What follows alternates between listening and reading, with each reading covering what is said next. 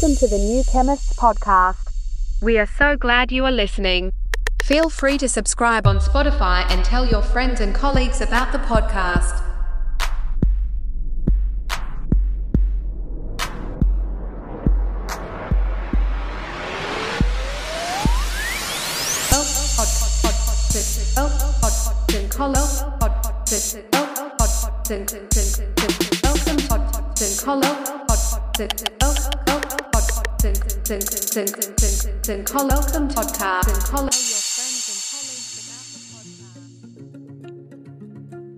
Our Deepest Fear by Marianne Williamson. Our deepest fear is not that we are inadequate.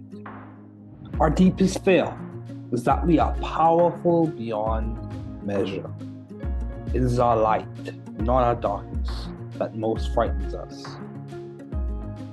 We ask ourselves, who am I to be brilliant, gorgeous, talented, fabulous? Actually, who are you not to be? You are a child of God. Your playing small does not serve the world. There's nothing enlightening about shrinking so that other people won't feel insecure around you. We are all meant to shine, as children do. We were born to make manifest the glory of God that is within us. It's not just in some of us, it's in everyone. And as we let our own light shine, we unconsciously give other people permission to do the same. As we're liberated from our own fear, our presence automatically liberates others. Our Deepest Fear by Marianne Williamson.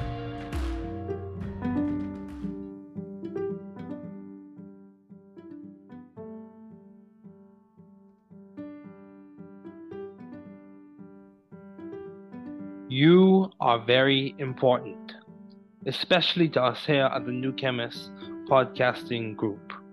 You listening in is significant.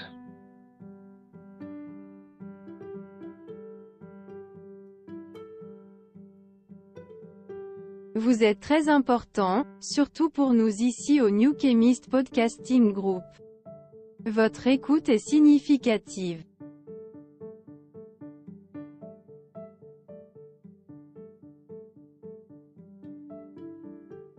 Usted es muy importante, especialmente para nosotros aquí en The New Chemist Podcasting Group. Usted escuchando, es significativo. Você é muito importante, especialmente para nós do The New Chemist Podcasting Group. Você ouvindo, é significativo.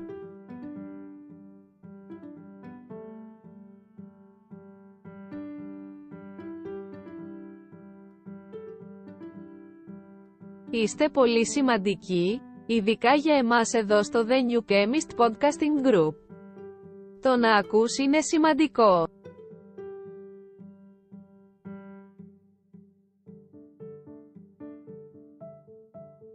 Sie sind sehr wichtig, besonders für uns hier bei The New Chemist Podcasting Group.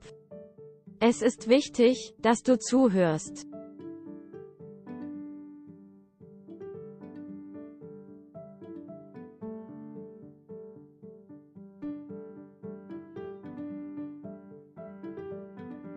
Je bent erg belangrijk, vooral voor ons hier bij The New Chemist Podcasting Group. Dat je meeluistert, is veelbetekenend. You are very important, especially to us here at the New Chemist Podcasting Group. You listening in is significant.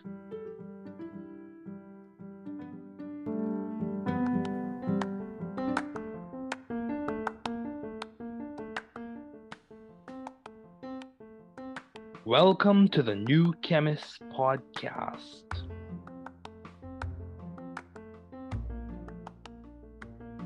Bienvenidos al podcast del Nuevo Químico. Καλώς ήρθατε στο podcast του New Chemist.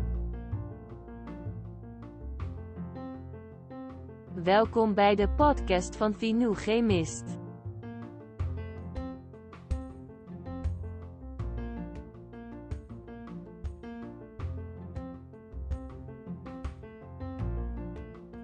Bienvenue sur le podcast du nouveau chimiste.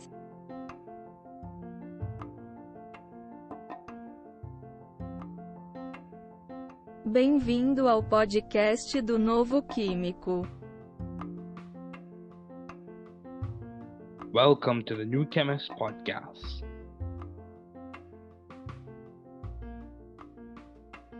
Work hard. Be value-driven. You can do it. You can grow and learn it. You can be the difference you and your community needs. Don't give up. We are here, rooting and cheering for you. Don't give up.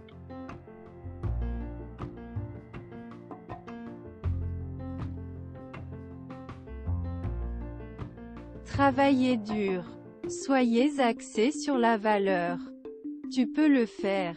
Vous pouvez grandir et l'apprendre. Vous pouvez être la différence dont vous et votre communauté avez besoin. N'abandonnez pas. Nous sommes ici pour vous encourager et vous encourager. N'abandonnez pas.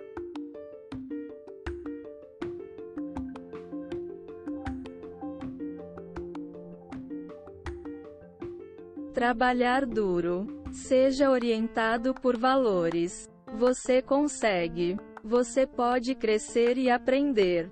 Você pode ser a diferença que você e sua comunidade precisam.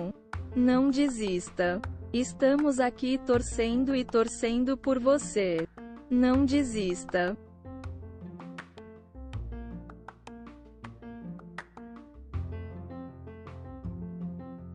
Δούλεψε σκληρά. Να οδηγείτε στην αξία. Μπορείς να το κάνεις. Μπορείτε να μεγαλώσετε και να το μάθετε. Μπορείτε να είστε η διαφορά που χρειάζεστε εσείς και η κοινότητά σας.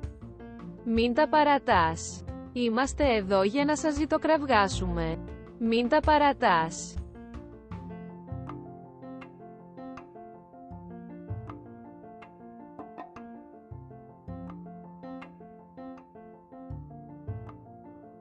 Trabaja duro. Sea impulsado por el valor. Puedes hacerlo. Puedes crecer y aprenderlo. Usted puede ser la diferencia que usted y su comunidad necesitan. No te rindas, estamos aquí animándote y animándote. No te rindas.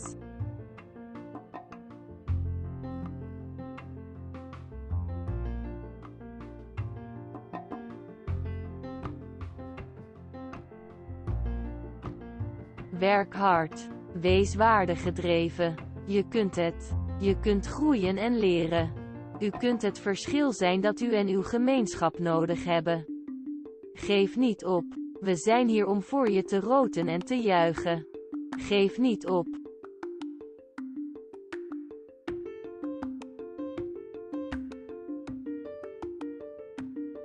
Work hard. Be value driven. You can do it. You can grow and learn it. You can be the difference you and your community needs. Don't give up. We are here rooting and cheering for you. Don't give up.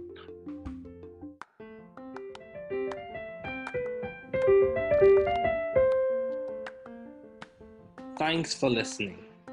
We're glad you were able to tune into this podcast. Once again, this is The New Chemist, where we discuss chemistry, which simply put is the science of change, as well as the other sciences, careers, community, research, and covid nineteen. Thanks again for listening. Note, the views on this podcast represent those of my guests and I.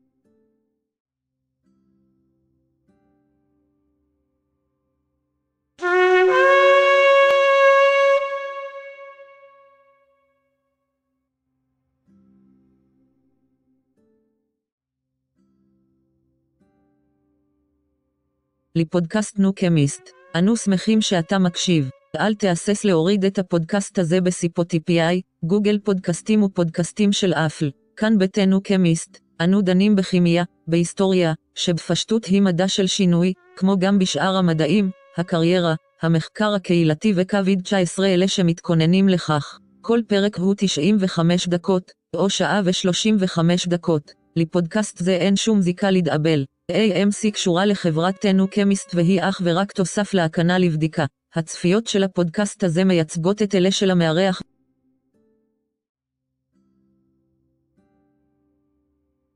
אז זה מבחן של שבע וחצי שעות, בעל ארבעה חלקים ביולוגיים וביוכימיים, יסודות של מערכות חיים, חמישים ותשע שאלות כל אחת, ארבע מאות תשעים וחמש דקות. החלק השני הוא יסודות כימיים ופיזיים של מערכות ביולוגיות חמישים ותשע שאלות, תשעים וחמש דקות. שלושה יסודות פסיכולוגיים וחברתיים של התנהגות, חמישים ותשע שאלות, תשעים וחמש דקות. ואחר כך מיומנויות ניתוח והיגיון ביקורתי. חמישים ושלוש שאלות, תשעים דקות.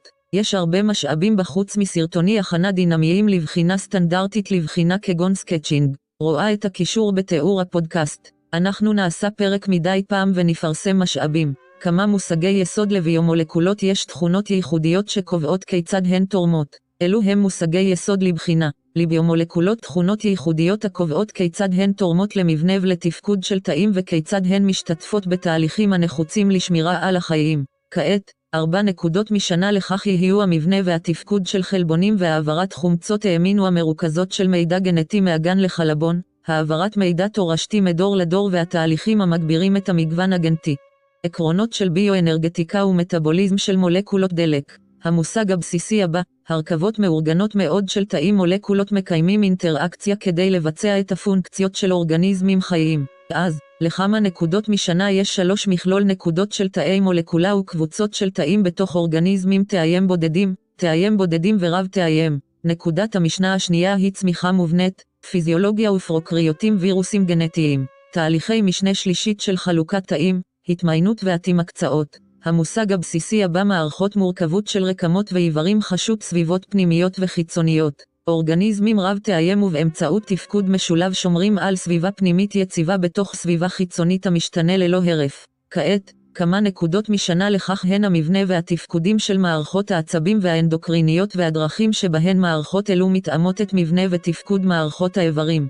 שנית, מבנה משנה ותפקודים משולבים של מערכות האיברים העיקריות. כעת, ממשיכים עם מושגי היסוד הללו אורגניזמים חיים מורכבים מעבירים חומרים, סביבת חיישנים הידועה גם כאותו תהליך עצבנות ומערכת העצבים ומגיבים לשינויים באמצעות תהליכים המובנים במונחים של עקרונות פיזיקליים. אז, חמש תת נקודות כוחות תנועת מעבר פועלים, אנרגיה ומערכות חיים בשבעי משקל החשיבות של נוזלים למחזור תנועת גז אדם וחילופי גז אלקטרוכימיה ומעגלים חשמליים והיסודות כיצד אור וצליל מתקשרים עם אטומי החומר, ריקבון גרעיני מבנה אלקטרוני אטומי התנהגות כימית. הרעיון הבסיסי הבא עקרונות השולטים באינטראקציות ותגובות כימיות. אינטראקציות ותגובות כימיות מהוות בסיס להבנה רחבה יותר של הדינמיקה המולקולרית של מערכות חיות. כעת, חמש נקודות משנה אופי ייחודי של מים ופתרונותיהם אופי מולקולות ואינטראקציות בין מולקולריות שיטות הפרדה וטיהור מבנה, תפקוד ותגובתיות של מולקולות רלוונטיות ביולוגיות עקרונות של תרמודינמיקה כימית וקינטיקה מושגי יסוד אחרים ביולוגיים, פסיכולוגיים וחברתיים תרבותיים במקום, גורמים סוציו-תרבותיים, להשפיע על הדרכים שבהן אנשים תופסים, חושבים עליו ומגיבים אליו. נקודות המשנה הן חיישת הסביבה, הבנת הסביבה המגיבה לעולם ביולוגי מושג יסוד נוסף גורמים ביולוגיים, פסיכולוגיים וסוציו-תרבותיים משפיעים על התנהגות ושינוי התנהגות. נקודות משנה לכך כוללות השפעות אינדיבידואליות על התנהגות תהליכים חברתיים המשפיעים על התנהגות אנושית, גישה ושינוי התנהגות. מושגי יסוד אחרים גורמים פסיכולוגיים, סוציו-תרבותיים וביולוגיים משפיעים על הדרך בה אנו חושבים על עצמנו ועל אחרים. כמו גם על האופן שבו אנו מתקשרים עם אחרים. שלוש נקודות משנה הן זהות עצמית, חשיבה חברתית ואינטראקציות חברתיות. מושגי יסוד נוספים הבדלים תרבותיים וחברתיים משפיעים על הרווחה. הבנת נקודות משנה הן הבנת המבנה החברתי, מאפיינים דמוגרפיים ותהליכים. מושג היסוד האחרון ריבוד חברתי וגישה למשאבים משפיעים על הרווחה ונקודת המשנה היא אי שוויון חברתי. אז המטרה של הפודקאסט הזה היא בעצם סדרת הפודקאסט הזו היא בעצם ללכת לצד אנשים שהם תקוננים ל-M D M ללכת לצדם כדי לעודד, לעורר, להניע וגם להסביר כמה מושגים בפורמט אחר, אופנה שונה בחינם. אז איך אסביר את זה לחבר לכיתה כסטודנט לתואר שני בביולוגיה כימית? מהי הדוגמה האמיתית של המושג הזה וכיצד הוא רלוונטי לך או למישהו אחר? האם זה שונה ממה שהבנתי קודם? ואם כן, מדוע? ואיזה מידע נוסף אני יכול לחפש כדי לשפר את ההבנה שלי בנושא זה? אלו הן חלק מהשאלות שעליהן אנו רוצים לענות באופן מרומז בזמן שאנו דנים בתוכן היום. אז היום נדבר על אחד ממושגי היסוד הראשונים והמתודולוגיה שאנחנו הולכים לעבור היא שנעשה וריאציה של S Q R אם זאת גישת למידה שבה אתה סוקר, שואל, קורא, סוקור ומדקלם. אנחנו הולכים לעשות קצת אחרת. אנחנו הולכים לסקר, לנסח מחדש, להסביר, לתרגם, לקשר דוגמאות ולעבור גם על כמה דברים אחרים. אז הרעיון הבסיסי הראשון בו נעסוק היום למושג היסוד הראשון לבאו מולקולות יש תכונות ייחודיות שקובעות כיצד הן תורמות למבנה ולתפקוד של תאים וכיצד הן משתתפות בתהליכים הנחוצים לשמירה על החיים. לכן, למילות מפתח לחשוב על ביומולקולות יש תכונות ייחודיות שקובעות כיצד הן תורמות למבנה ולתפקוד התאים וכיצד הן משתתפות בתהליכים הדרושים לשמירה על החיים. אז ביומולקולות, אנחנו חושבים על ביופולימרים כמו פחמימות, שומנים, חלבונים, חומצות גרעין, המאפיינים הייחודיים, בין אם זה הייחודיות האנומריים של בעלי חיים של פחמימות, לחרעליות של חומצות אמינו לסגוליות של חומצות גרעין, לתועלת של שומנים. והם קובעים כיצד צורה עוקבת אחר תפקוד, ביומולקולות טבע דטרמיניסטיות, וכיצד הן תורמות למבנה ולתפקוד של תאים. נוכל לדבר הרבה על כך ועל האופן שבו הם משתתפים בתהליכים הדרושים לשמירה על החיים, ודוגמה לכך היא הנשימה.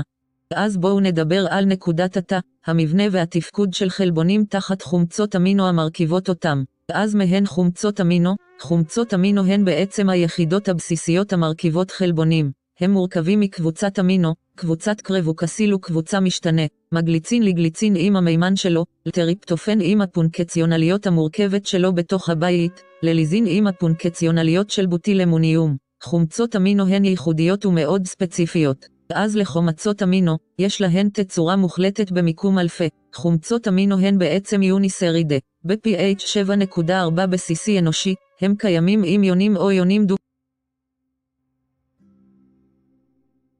הסיווגים נעים בין כותבי לא כותבי לבסיסי ציטי. חלק מהתגובות המערבות חומצות אמינו הן קישור הגופרית שבו נוצר הקשר הדיסולפידי בין שני שיירי ציסטאין, שתי קבוצות ציסטאין או מולקולות קישורי פפטידים עם חלבוני פוליפפטיד ולאחר מכן ההידרוליזה. אז בואו נחזור על זה. אז עשינו סקר על זה. עכשיו בואו ננסח זאת מחדש. הצורה הגנרית של חומצת אמינו מורכבת מקבוצת אלפי אמינו, פחמן פטראדרלי, קבוצה משתנה וקבוצת אלפי קרבוקסיל. חומצות אמינו הן אבני הבניין לחלבונים. אתם אבני הבניין של חלבונים.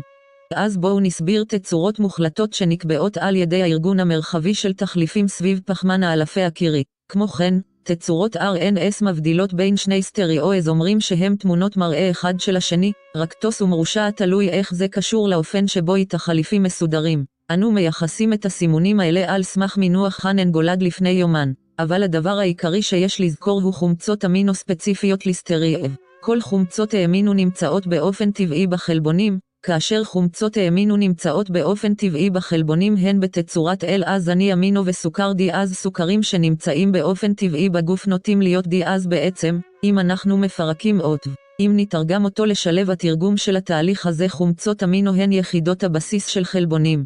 יש להם ארבעה מרכיבים, פחמן אלפי, קבוצת אמינו, קבוצת קרבוקסיל ו-R, קבוצה משתנה. בוא נחשוב על פרולין. יש לנו מעטפת חומצות אמינו בשביל זה, פרולין. אם תנסה אפילו לומר פי, עמוד השדרה שונה הפעם. אתה רואה שיש במקום ו-N H, שני מתאילן חיובי, המתילן. ורגע לפני שאנחנו סוגרים את הטבעת של עמוד השדרה של הפפטיד, יש מתאילן. אז יש לך את... אז פרולן, אם אתה מסתכל על זה, אם אתה מכוון אותו בצורה כזו, אתה יכול לראות את הפי או את שלושת שיירי המתילן שיוצרים את החלק החיצוני של הפי במקלע קשר, ייצוג קו קשר כמובן, אז אם אתה חושב על זה, יש מה יעשי ראפ ביוטיוב, כמה למעשה, והמטאפורה דומה, אתה יכול לחשוב על זה, תצורה מוחלטת היא כמו המבנה המושלם של בית, זה נותן לך את התמונה המלאה, יישום של חומצת אמינו בתצורה המוחלטת. ניתן להשתמש בספקטרוסקופיה של דיקרוזם מעגלי כדי לקבוע תצורה מוחלטת. אז בואו נחשוב על חומצות אמינו ויונים דו-קוטביים בסביבות מימיות תנאים פיזיולוגיים, כמובן, קבוצות האמינו והקרבוקסילי יהיו מיוננות, משם אנחנו מקבלים את זה דרך הטבע היוני. אז אם נסביר עוד קצת בתנאים חומציים או ב-פי אייץ' נמוך, קבוצת האמינו תהיה פרוטונית וקבוצת הקרבוקסיל תישאר זהה, בתנאים ניטרליים או פי אייץ' ניטרלי, שבע נקודה ארבע הוא מה שאנחנו מתכוונים אליו, חומצת האמינו תתקיים בצורתה הרציונלית, כאשר קבוצת האמינו תהיה פרוטונית וקבוצת הקרבוקסיל תהיה דפרוטונית, בתנאים בסיסיים או פי אייץ' גבוה, קבוצת האמינו נשארת זהה, קבוצת הקרבוקסיל מנותקת פרוטונים, בואו נתרגם את זה לשפה רגילה, בתנאי גוף טבעיים נורמליים, שני חלקי חומצות האמינו הנפוצות, קבוצות הקרבוקסיל והאמינו, יהיו פרוטונים ועוד דפרוטונים, בהתאם לתנאים, ההיבט הדיפולרי נכנס לפעולה כאשר חומצת האמינו קיימת ב-פי אייץ' ניטרלי, ואז זה נקרא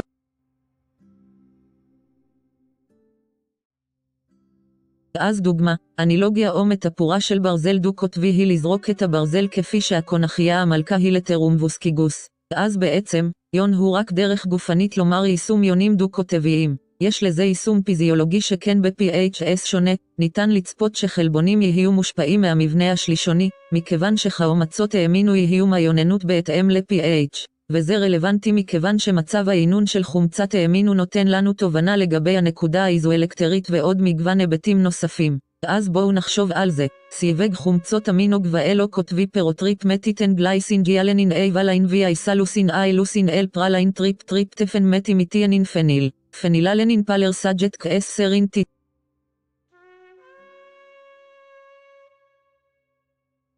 גלוטמין ואספרגין. כמובן, בייצוג האוויר היחיד, הספרגין מיוצג כף N טירוזין. בקיצור זה, ציינו כף T, אבל זה בעצם מיוצג כף Y מכיוון שזהו קיצור של אות אחת, ואז ציסטאן הוא C וזה סי אן, זה ייצוג של אות אחת. אז חומצה אספירית, אנחנו אומרים שהשחרור הוא A G עבור חומצה אספירית, חומצה גלוטמית. עם זאת, עבור חומצה אספירית, ייצוג האות האחת הוא D עבור חומצה גלוטמית, ייצוג האות האחת הוא E.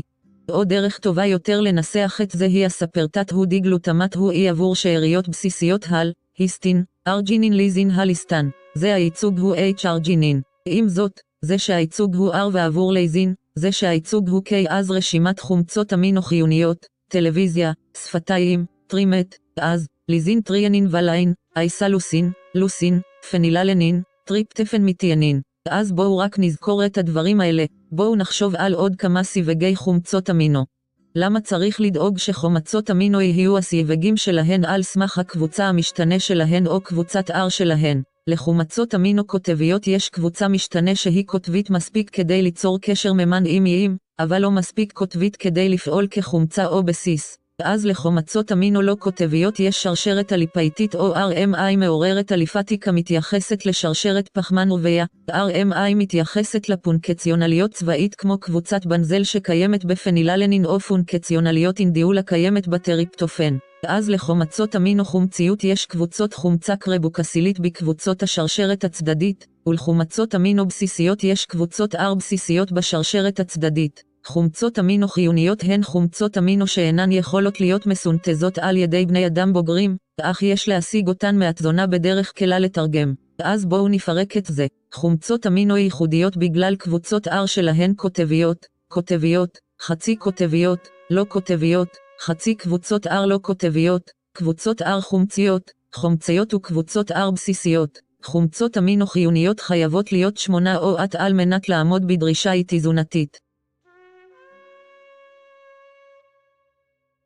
סיווגי קבוצות המטאפורה מיועדים לקבוצות משתנות כפי שמקום לידה הוא ללאום. זו מטאפורה רופפת, אבל הרציונל נכון. ניתן להשתמש בסיווגי יישומים כדי להבין את המבנה השלישוני ולעזור בהבהרת מבנה כמו תוכחבים ועוד מגוון דברים. אז בואו נחשוב על תגובות של חומצות אמינו. קישורי גופרית לציסטאין, האחד דיסולפיד מקשר קישורי פפטידים עם פוליפפטידים וחלבונים והידרוליזה. אז בואו נדבר על קשרי גופרית. למה שיהיה לנו אכפת? קשר דיסולפיד קוולנטי יכול להיווצר בין קבוצות הער המכילות גופרית על שתי מולקולות ציסטאין המייצרות את חומצת האמינו ציסטין. אז חומצות אמינו הצמדות פפטיד יוצרות שרשראות פוליפפטידיות באמצעות קשרי פפטיד שנוצרים כאשר האמין של חומצת אמינו אחת יוצר קשר עמידי קוולנטי עם הפחמן הקרבונלי על חומצת אמינו שנייה, תוך שחרור מולקולה של מים H שתיים ו-H עשרים. דוגמה לסינתזת התייבשות, שההפך ממנה כרוך בהידרוליזה בגלל יצירת מים כתוצאה מההצמדה. אז ההידרוליזה היא ההפך מסינתזת התייבשות כי אתה שובר קשר פפטיד וזה כרוך בתוספת מים בניגוד להסרה של מים, וזה כרוך בעצם אם מפרקים אותו עוד יותר, הוספה של ממן לקבוצת חומצות אמינו אחת וההידרוקסי לחומצת האמינו פחמן קרבוניל שמסווג אותו כהידרוליזה. אז בואו נפרק את זה למונחים פשוטים. קשרים דיסולפידים יכולים להיווצר בין חומצות אמינו עם גופרית המכילה קבוצות R, אז זה בדרך כלל מתייחס להתרחשות עם ציסטאין, שיש לו קשרי פפטיד של מרכאפ או קבוצת סולפיד. אמין חומצת אמינו אחת יוצר עמיד קוולנטי את הקשר עם פחמן הקרבוניל להידרוליזה של חומצת אמינו שנייה, שבירה של הקשר הפפטיד באמצעות מים. אז דוגמאות כוללות קשרי דיסולפיד וקשרי פפטיד ציסטין בשרשרת הפוליפפטיד. ההידרוליזה וקשר פפטיד. תגובות ההידרוליזה עם פרוטזות מטטורסימילין, כל תגובות חומצות האמינו הן כמו אימלט בין בלוקים או הדינמיט להריסה, אם כי בעצם האמירה הזו, תגובות חומצות אמינו מהוות בסיס לתכנית המיקרוסקופית הגדולה יותר שאנו רואים באורגניזמים ביולוגיים. אנזימי יישום הם יישום ביולוגי לתגובות חומצות אמינו. בואו נדבר עוד קצת. אנו נמצאים באותה נקודת משנה של תפיסה בסיסית מבנה ותפקודים של חלבונים וחומצות אמינו המרכיבות אותם. אז, מבנה חלבון. למבנה, יש לך מבנה ראשוני של חלבונים הכולל את הרצף הליניארי של חומצות אמין. מבנה משני, הכולל סלילי אלפי וגיליונות בתי. מבנה שלישוני, הכולל היווצרות של קונפורמציות תלת ממדיות של אותם מבנים משניים. מבנים רבעוניים מתייחסים ליחידות המשנה. אז יציבות קונפורמציה כרוכה בדנטורציה וקיפול. דנטורציה יכולה להתרחש בטמפרטורות pHs שונות. קיפול מתרחש במצב מסוים, בין אם זה עניין סביבתי או pH. זה מאוד ספציפי וזה גם מקל על ידי חלבונים אחרים במקרים מסוימים. אז יש לך אינטראקציות הידרופוביות שהן מאוד רלוונטיות.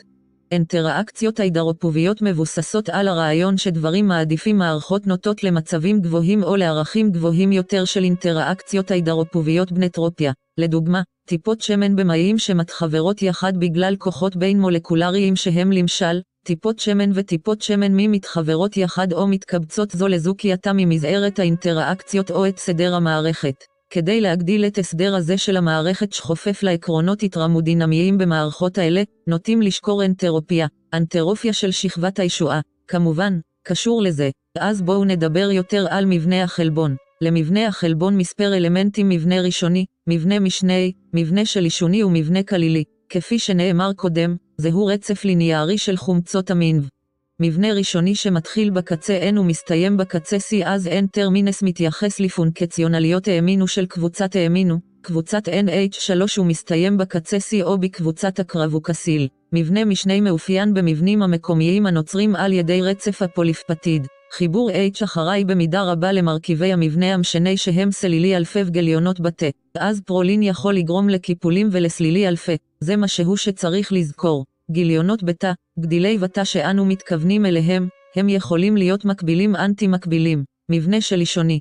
יש מבנה תלת ממדי, צורה גיאומטרית, בעיקר בשל אינטראקציה בין שרשראות צד על חומצות אמינו במהלך תהליכי קיפול. אז התפקיד של פרולין הוא חשוב, ייחודי. זוהי חומצת אמינו ייחודית בשל המבנה שלה לתוצאות של אישור, קשיחות וחוסר יכולת לפעול כסופגניה לקשירת ממן. תחשוב על זה, לאן זה הולך לקשר ממן, לאיזה חלק שלו יש את הפונקציונליות או המתקן לקשור ממן, קשרי דיסולפיד בין שיירי ציסטאין פועלים כגשר לחיבור חלקים שונים של החלבון המקופל. קשרי סולפת חשובים מאוד, אנחנו רואים אותם בהרבה חלבונים סמקילים או משתפים פעולה עם מיני גופרית תגובתיים או מיני הסל. בואו נחשוב על קשר ההידרופובי, כיצד הוא משפיע על קיפול החלבון על ידי חיבור חלקים של הפוליפפטיד עם שרשראות הצד ההידרופוביות.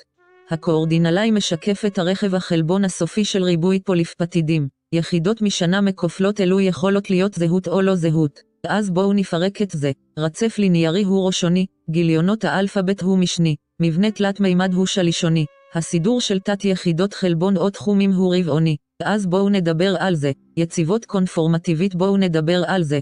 חלבון מקבל את האישור הייחודי שלו מרצף חומצות האמינו המרכיבות את המבנה הראשוני של תהליך היקיפול שעובר יציבות יכול להיות מתואר על ידי האנרגיה החופשית של ג'יבס בין מצבים שונים של קונפורמציה נפרשת לעומת קשר ממן מקופל והאפקט ההידרופובי, שלשניהם תפקידים משמעותיים ביציבות הקונפורמציה של חלבון. יציבות האישור תלויה ב-פי אייץ', במילך, כך, בגורמים יוניים ובנוכחות של צ'פרון סנאי אפור. אתה מכיר את יציבות האישור שמתגלה, בוא נדבר על זה. כדי להיות פעיל ביולוגית, חלבון מאמץ ושומר על אישור ספציפי בתנאים פיזיולוגיים. אלפא שתיים, בטא שתיים, אנו חושבים על המוגלובין מאוד ספציפי באישורו.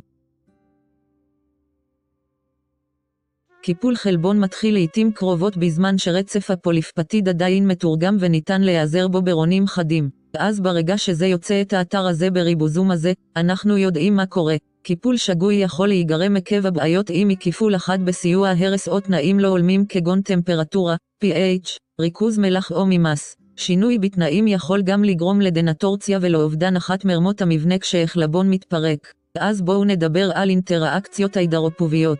הוא מנצל את הדחייה הנובעת ממשיכה תרמודינמית שמגיעה מוונדרוולדס כדי לתרום ליציבות הקונפורמציה של החלבון. שכבת פתרון או מעטפת או ארנקים של הידרציה מתארים את ארגון המבנה של מימס סביב מומס. בואו נמשיך לדבר על יציבות קונפורמטיבית. בואו נפרק את זה ונדבר על זה במונחים רגילים. פעילות ביולוגית תלויה באישור חלבון. קיפול שגוי יכול להיגרם על ידי דברים רבים כגון מלווים רעים או תנאים סביבתיים כגון pH שגוי. הורדה יכולה להתרחש גם כתוצאה משינוי בתנאים. אינטראקציות ההידרופוביות משתמשות במשיכה ובדחייה כדי לתרום ליציבות האישור של החלבון. שכבת המימס היא שכבת המימס סביב המומס. אז בואו נמשיך לדבר על דוגמאות. התרומה היא לחלבונים כמו נייר לכדור נייר. אפליקציה היא בדוגמנות דיגיטלית. את אישור החלבון ניתן ללמוד כימיה ניתנת לגידול ביולוגי. זהו נוהג נפוץ שבו אתה מסתכל על גורמי חלבון לאישור חלבון, בין אם heavy A M D N M D, כל פימול חלבון חישובי, מגוון תוכניות ניתן להשתמש, רוסלין הרבה דברים שניתן להשתמש בהם. אז בואו נמשיך לדבר על תפקודי חלבון לא אנזימתיים. בין אם כן, זה קושר את המערכת החיסונית עם אימונוגלובינים או מרגמות עם קינוזין טייטן יהלום, אותם דברים שמקלים על התנועה בתא על ארכיטקטורת הציטושלד התאית. בואו נמשיך את זה. אז פונקציות חלבון ללא דרישה. בואו נסביר עוד קצת. לנזימים יש חשיבות מדהימה, אבל התועלת הביולוגית של חלבונים משתרעת לפונקציות לא אנזימיות כמו מבנה, תחבורה, ויסות, תנועה והגנה חיסונית. לחלבונים מסוימים יש תכונה ייחודית שהיא היכולת לקשור מולקולות אחרות עם אינטראקציות לא קווילנטיות. ניתן לתאר את הקישור הזה בהתבסס על זיקה וסגוליות. אז שלוחה מרכזית מזיקה. אנחנו יודעים שהזיקה קשורה לכמה דברים. אנו חושבים שדברים שמהדהדים או עולים בראש הם אפקט הבוי שנותן את ההמוגלובין על pH שונה, אבל בואו נמשיך כך. דרגות גבוהות של שונות חלבון מאפשרת לתכונה מרכזית של מערכת החיסון המסתגלת או הנרכשת ייצור של נוגדנים. חלבון אמוניה יכול לבצע עבודה מכנית על ידי צימוד אנרגיה אקזגונית המשחררת הידרוליזה של A T P לשינוי הקונפורמטיבי המאפשר אינטראקציות עם מצע המטרה של החלבון. אז בואו נפרק את זה. לא כל החלבונים הם אנזימים, הם חלבונים שעושים דברים אחרים מלבד לזרז תגובות כימיות. לחלק מהחלבונים יש את היכולת הייחודית להיקשו. אז כשאנחנו חושבים על זה, חשבו מה השורש או השורש הלטיני של ביינד לגר טו לגל אגנד. בכל מקרה, דרגות גבוהות של שונות חלבון מאפשרות ייצור של נוגדנים. מונופרוטאין מבצע את עבודתו על ידי צימוד אנרגיה של הידרוליזה אקזגונית של A T P לשינוי קונפורמציה. בואו נדבר על דוגמה של חלבון אימונוגלובין זה משמש כנוגדן חלבונים דינמיים מתפורן אנזמיה פרוטינס הם החלבונים הם קבועים R לאלפבית. פשוט לא מדברים עליהם או פשוט לא נחשבים להם בכבדות בחוגים מסוימים. אז יישומים פתולוגיות מחלות שונות קשורות לחסרים בחלבונים לא אנדמיים כמו מחלת תאי חרמש, מחלות חרמשיות, מחלות הקבוצה ויש לנו מגוון בהתאם למה שמתרחש. זוהי המוגלובנופתיה המתייחסת לעליה מבוסס על מולקולת המוגלובין לא תקינה. אז זה סוג של מחלת תאי חרמש של המוגלובנופתי. בואו נמשיך את זה. מבנה האנזים ותפקודם. תפקידם של אנזימים בזרז תגובות ביולוגיות. סיווג האנזים לפי סוג תגובה או מעט להגיע לזה מאוחר יותר. הפחתה של הספציפיות של מצע אנרגיית ההפעלה. הספציפיות של האנזים אוקטוציטים המושרה במודל פיט. המנגנון של קטליזק או פאקטור. ויטמינים מסיסים. קו אנזים. השפעות של תנאים מקומיים של פעילות האנזים. בו נעבור סקירה מהירה, סקר מהיר. תפקוד אנזימים וזירוז תגובות ביולוגיות. אנחנו יודעים שדבר אחד עולה בראש העיכול. העיכול כרוך בריבוי, שפע של אנזימים. בין אם זה אמלטאז, אם זה הלייפאז או אמלטאז שבו אנו מפרקים את העמילן שלנו למלטאז, אם זה לייפאז שמפרק שומן טיפות חומצת שומן טריפסין. טריפסן מפרק חלבונים בפוליפפטידים, בין אם זה H C L, רנין, פפסין, כולם אנזימים שונים. סיווג האנזים לפי סוג תגובה. אזית מעט אם יש לך אקסיד או רידקטייסיס הידרלייסיס. יש לנו מקרי העברה, יש לנו מגוון דברים. אז הפחתת אנזימים. אנרגיית הפעלה מקלה על הפחתת היפה כך שתגובות יכולות להתרחש ביתר יעילות. הזרז הביולוגי מספק נתיב חלופי להתרחשות תגובות. אז מצא סגוליות אנזים. אנזים הוא מאוד ספציפי אם חושבים על זה.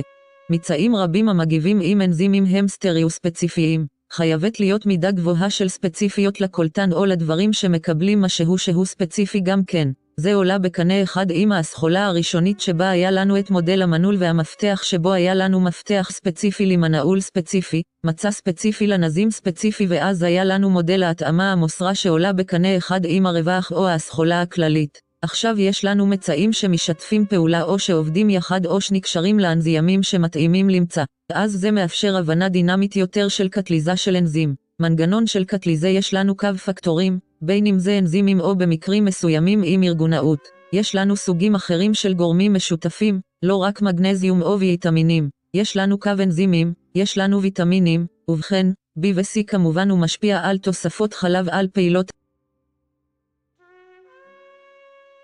אז בואו נדבר על מבנה ותפקוד האנזים, בואו נפרק את הפונקציות של. למעשה, לפני שנגיע לזה, בואו נמשיך לדבר על מבנה ותפקוד האנזים. סיווג האנזים לפי סוג תגובה. יש לנו האתליל כך סרדוקטזים חמצוניים מזרזים את העברת האלקטרונים ממולקולה אחת, הרד וקניטן תורם האלקטרונים לאחר.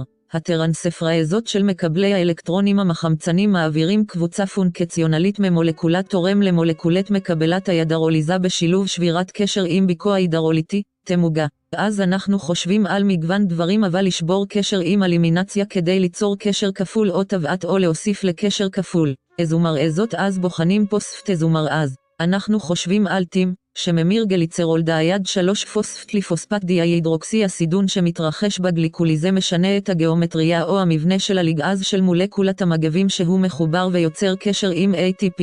ההידרוליזה ואנזימים חשובים, הם מפחיתים את אנרגיית ההפעלה. זה קורה לעיצוב של מצב המעבר אשר מפחית את אנרגיית ההפעלה ומגביר את קצב התגובה. אז יש תוצאה תרמודינמית והתוצאה הקינטית של הזרזים הביולוגיים האלה.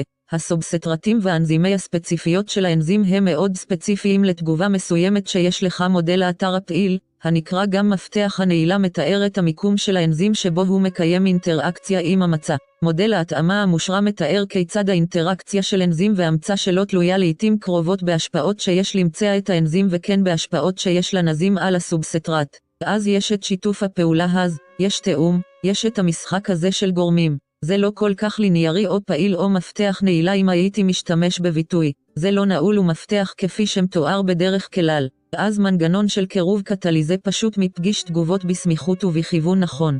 אז אנחנו חושבים על H P Z E שהועלה למינוס E A על R T. זה דבר אחד שצריך לזכור שמסגרות קהינתיות חושבות על זה, אבל יש לנו קבוצה תגובתית של קטליזה קבלנתית על האנזימים בקשר קבילנתי זמני לבסיס החומצה המצע. קטליזה. הקבוצה התגובתית על האנזים פועלת כתורם פרוטון מקבל יון מתכת זרז מסייע באינטראקציה אונוקופית אלקטרופילית לקשירת מצע, הגדלת אנרגיית הקישור. קו פקטורים מסייעים לאנזים בפעילות הקטליטית שלו. אז גורמים משותפים או גורמי מטבע אם אתה רוצה לזכור שגורמי חולינן אורגניים. אז קונזים מולקולות אורגניות קטנות המסייעות לאנזים בפעילות קטליטית. ויטמינים מסיסים בר ויטמינים B ו-C בעלי פקטור A ו-K. ההשפעות של פעילות אנזים מותנית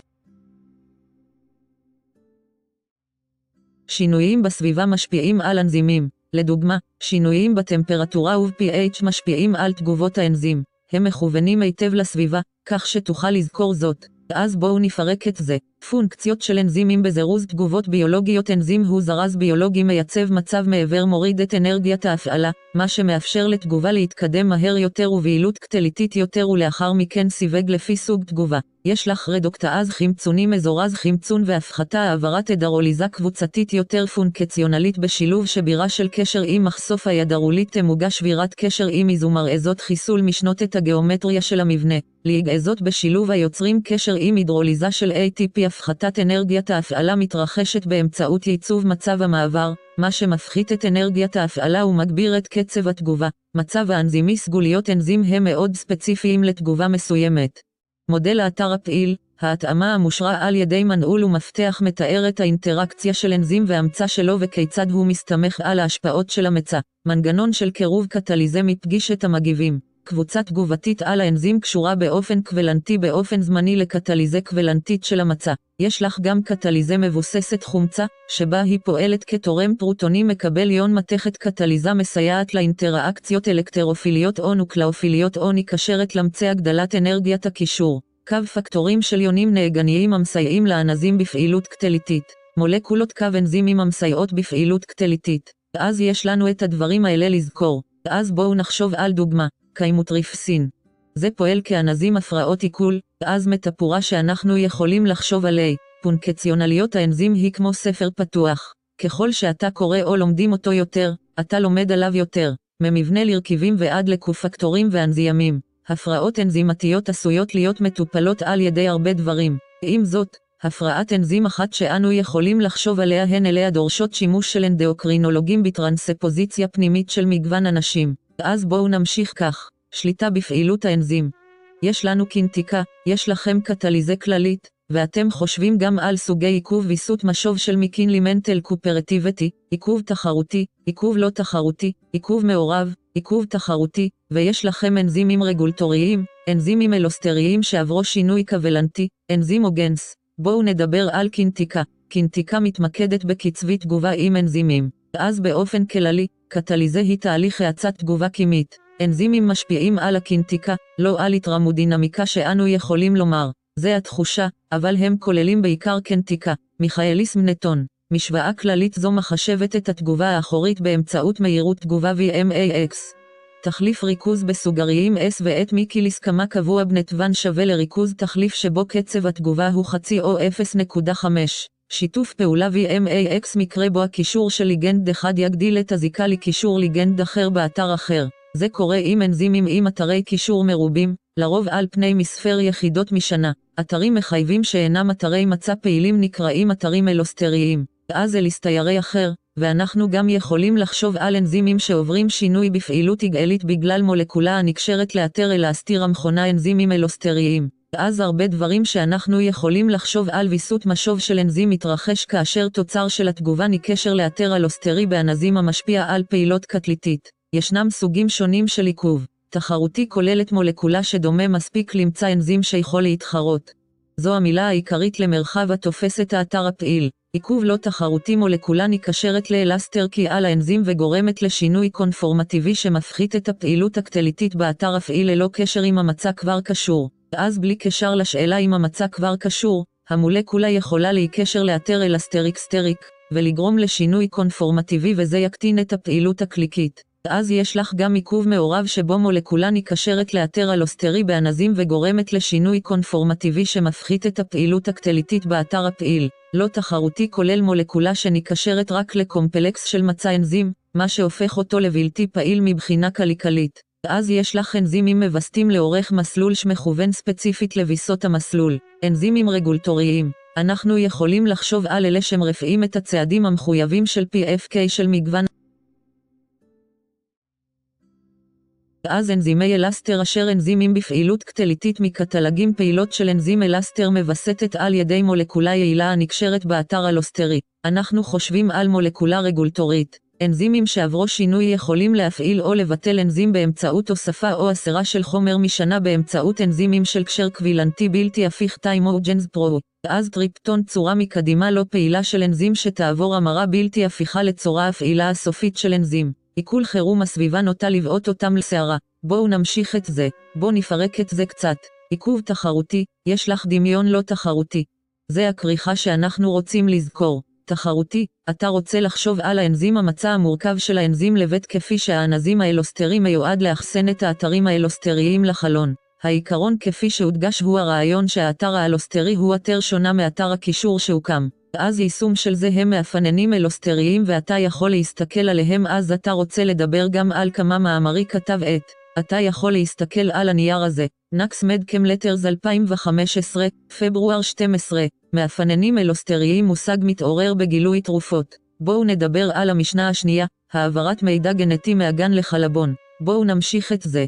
אחד הדברים שלמדתי מקריאה על המבחן הזה הוא שהוא דורש הרבה סיבולת. אז אנחנו הולכים על השעה וחצי, תשעים וחמש הדקות, הזמן של קטע או קטעים מדעיים. אונבי, העברת מידע גנטי מהגן לחלבון. אז יש לנו מבנה ותפקוד של חומצת גרעין. זהו מושג ביולוגיה ובאוקימיה. התיאור כולל נוקלאוטידים ונוקלאוצידים. אז ההבדל בין נוקלאוטיד לנוקלאוציד הוא הפוספט.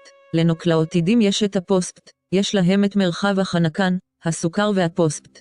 לנוקלאוצידים יש רק את החלל החנקן ואת ריבוז הסוכר או האוקסי ריבוז. אז יש לך חתך פירמידינים ופורינים פירמידינים פי שבו יש לנו פירמידינים, שיכולים להיות או שזה מונח הגג של ציטדין, ורציל ותאמין. יש לנו את שאריות הפורין שהם האדנין והגואנוזין. מוטציות מעבר מהרבות קבוצות בתוך אותן מטריות.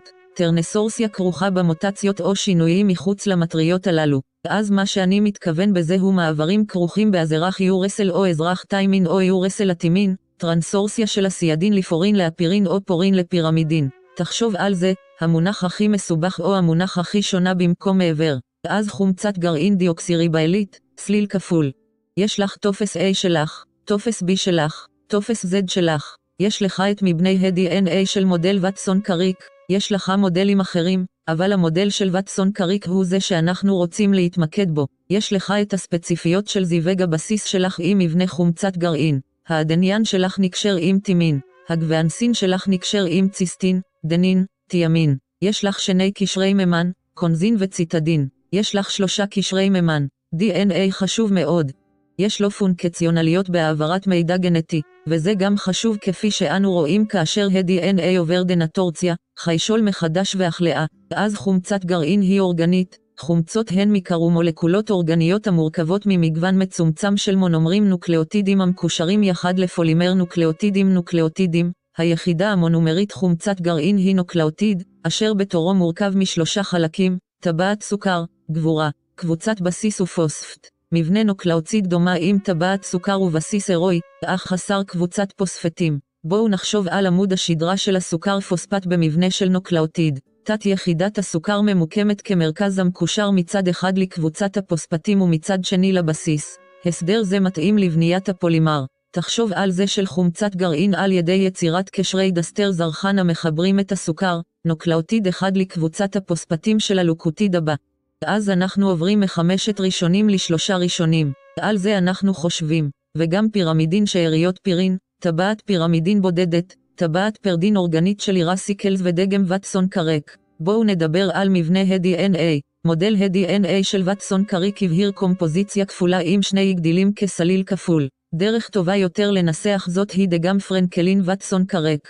כשאנחנו מדברים גם על העבודה של רוטה ופרנקלין, עד כמה העבודה הייתה משמעותית בתוכנית הדברים, בכל מקרה, כל גדיל פועל אנטי-מקביל, הנוקלאוטידים שלו מכוונים בכיוון ההפוך של בן זוגו חמש, שלושה ראשים.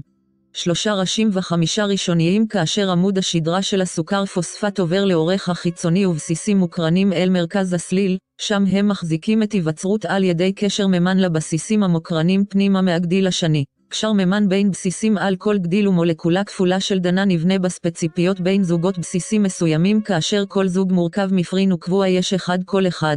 אז הפונקציה כך הפונקציה בהעברת מידע גנטי ולכן הפולימרים הללו חשובים בהעברת מידע טובים מאוד ויש להם נאמנות גבוהה. בדרך כלל בתרחיש אידיאלי תהליך זה מתבצע בשקפול די אן איי שיש בו מרק שלם של אנזימים ממקרי החימום ועד הליגאזות. עם זאת, כל מולקולת די אן איי גדילית כפולה מוכנסת לגדיל חלק חדש על ידי התאמת נוקלאוטידים חדשים עם זיווג הבסיס הנכון. לאחר מכן, שעתוק על ידי מולקולה חדשה של אר אן איי נוצר על ידי קישור נוקלאוטידים שמצמידים את רצף הבסיסים על גדיל תבנית די אן איי דנטורציה חישול מחדש והחלאה סליל כפול של די אן איי גדילי כפול מיוצב על ידי קשר מימן בין זוגות בסיסים לאורך המולקולה. שיבוש של קשר המימן כמו במקרה של טמפרטורות גבוהות יכול לגרום לביטול החיבור של שני גדילים דנטורציה אשר לאחר מכן ניתן להפגיש. כאשר חיישול מחדש נכון, גדיל יחיד של די אן איי יקשר בקלות ל-די אן איי גדיל.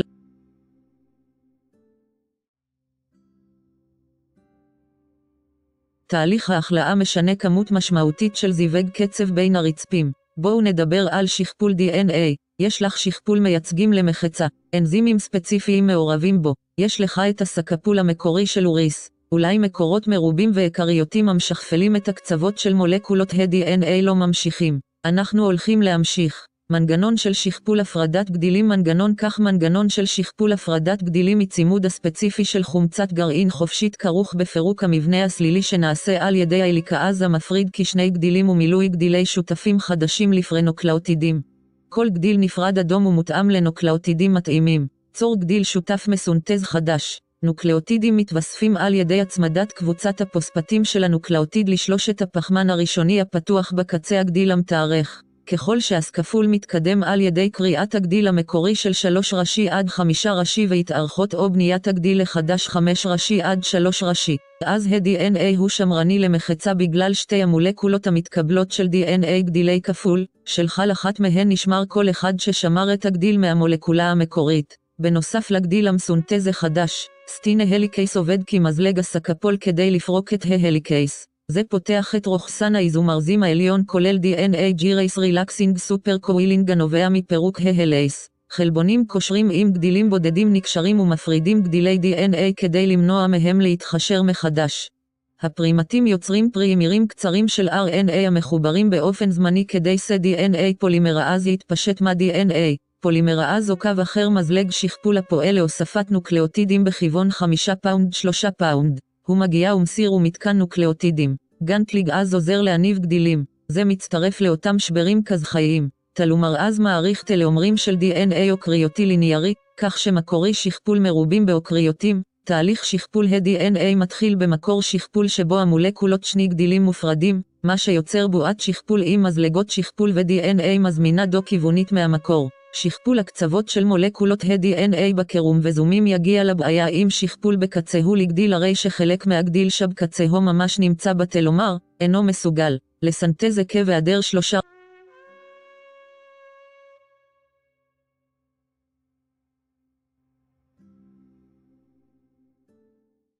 סופו של נוקלאוטיד להרחיב מתרמית לשכפול די אן איי הוא עריכת שולחן או התפרקות בגד, שמירה על קשירת המתח. זה מצוין מאוד עבור חישול עמודי ה-די אן איי אימון צפרדעים מפלצות לפני שהן נופלות הן מתארכות. האם זה מחזק יישום של שכפול די אן איי זה? סימטריית תגובת פי סי אר זו של הגברה של די אן איי אז בואו נדבר על עוד תיקון של די אן איי. תיקון במהלך שכפול. תיקון מוטציות באמצעות תיקונים במהלך שכפול וסקפול ה-די אן איי קיימת אפשרות להחדרת מוטציות, בין אם הן שונות.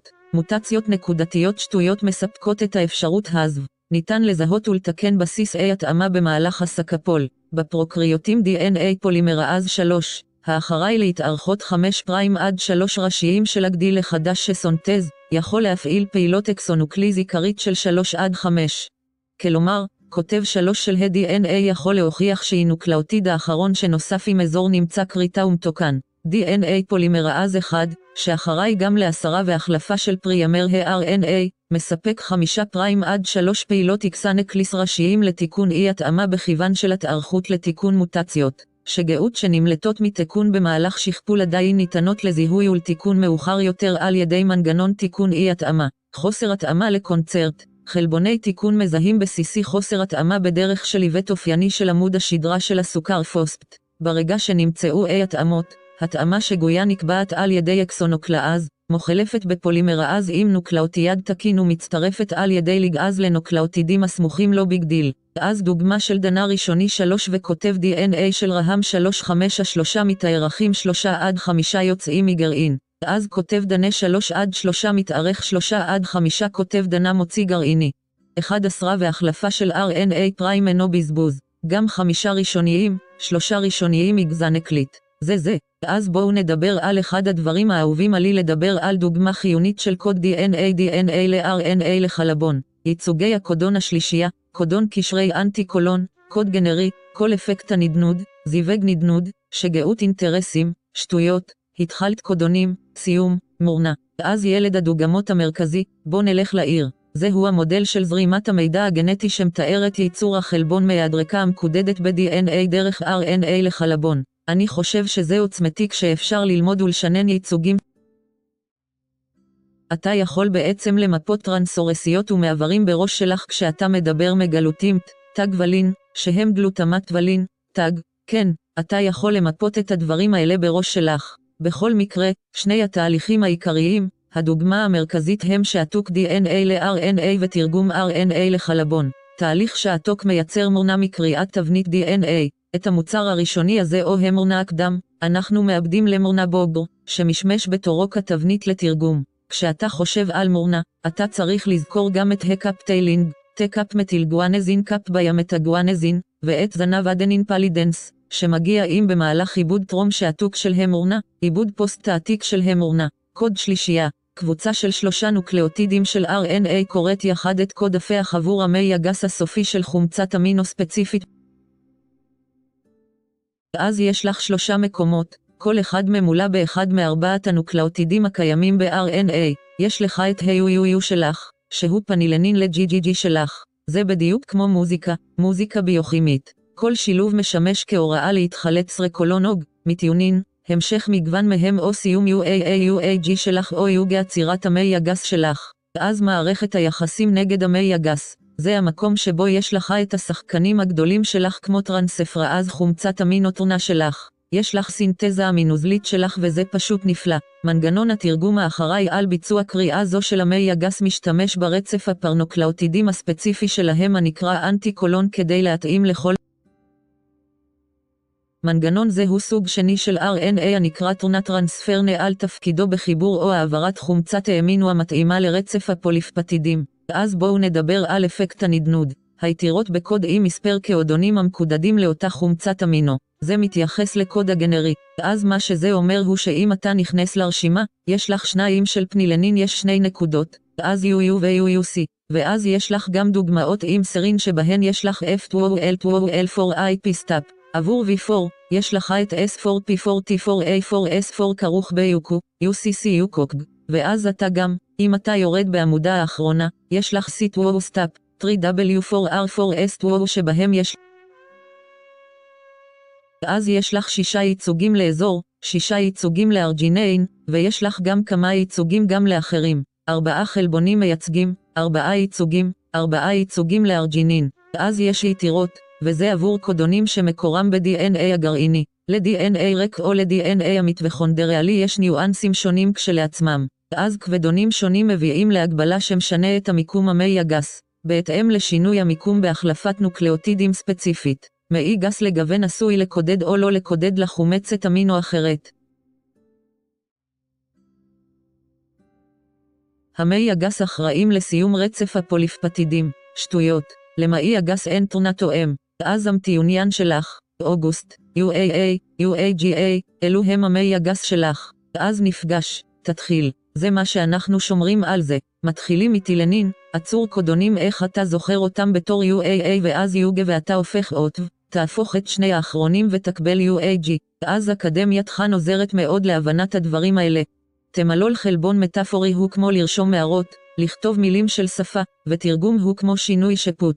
אז בואו נדבר יותר על פישוט הדבר הזה, אז די אן איי, אר אן איי, חלבון. הזרימה כרוכה ברעיון של שעתוק ותרגום חלבונים. כל שילוב הוא כמו הוראה המשרתת להתחיל, להמשיך או להפסיק רצף טרונה עם קריאות אנטי-קולון. למעי הגס מגיע להעביר את חומצת האמינו הנכונה לרצף הפוליפפטידים. עבור ניוון גופרית, חשבו על שוויון דרך השוני. זה חזק.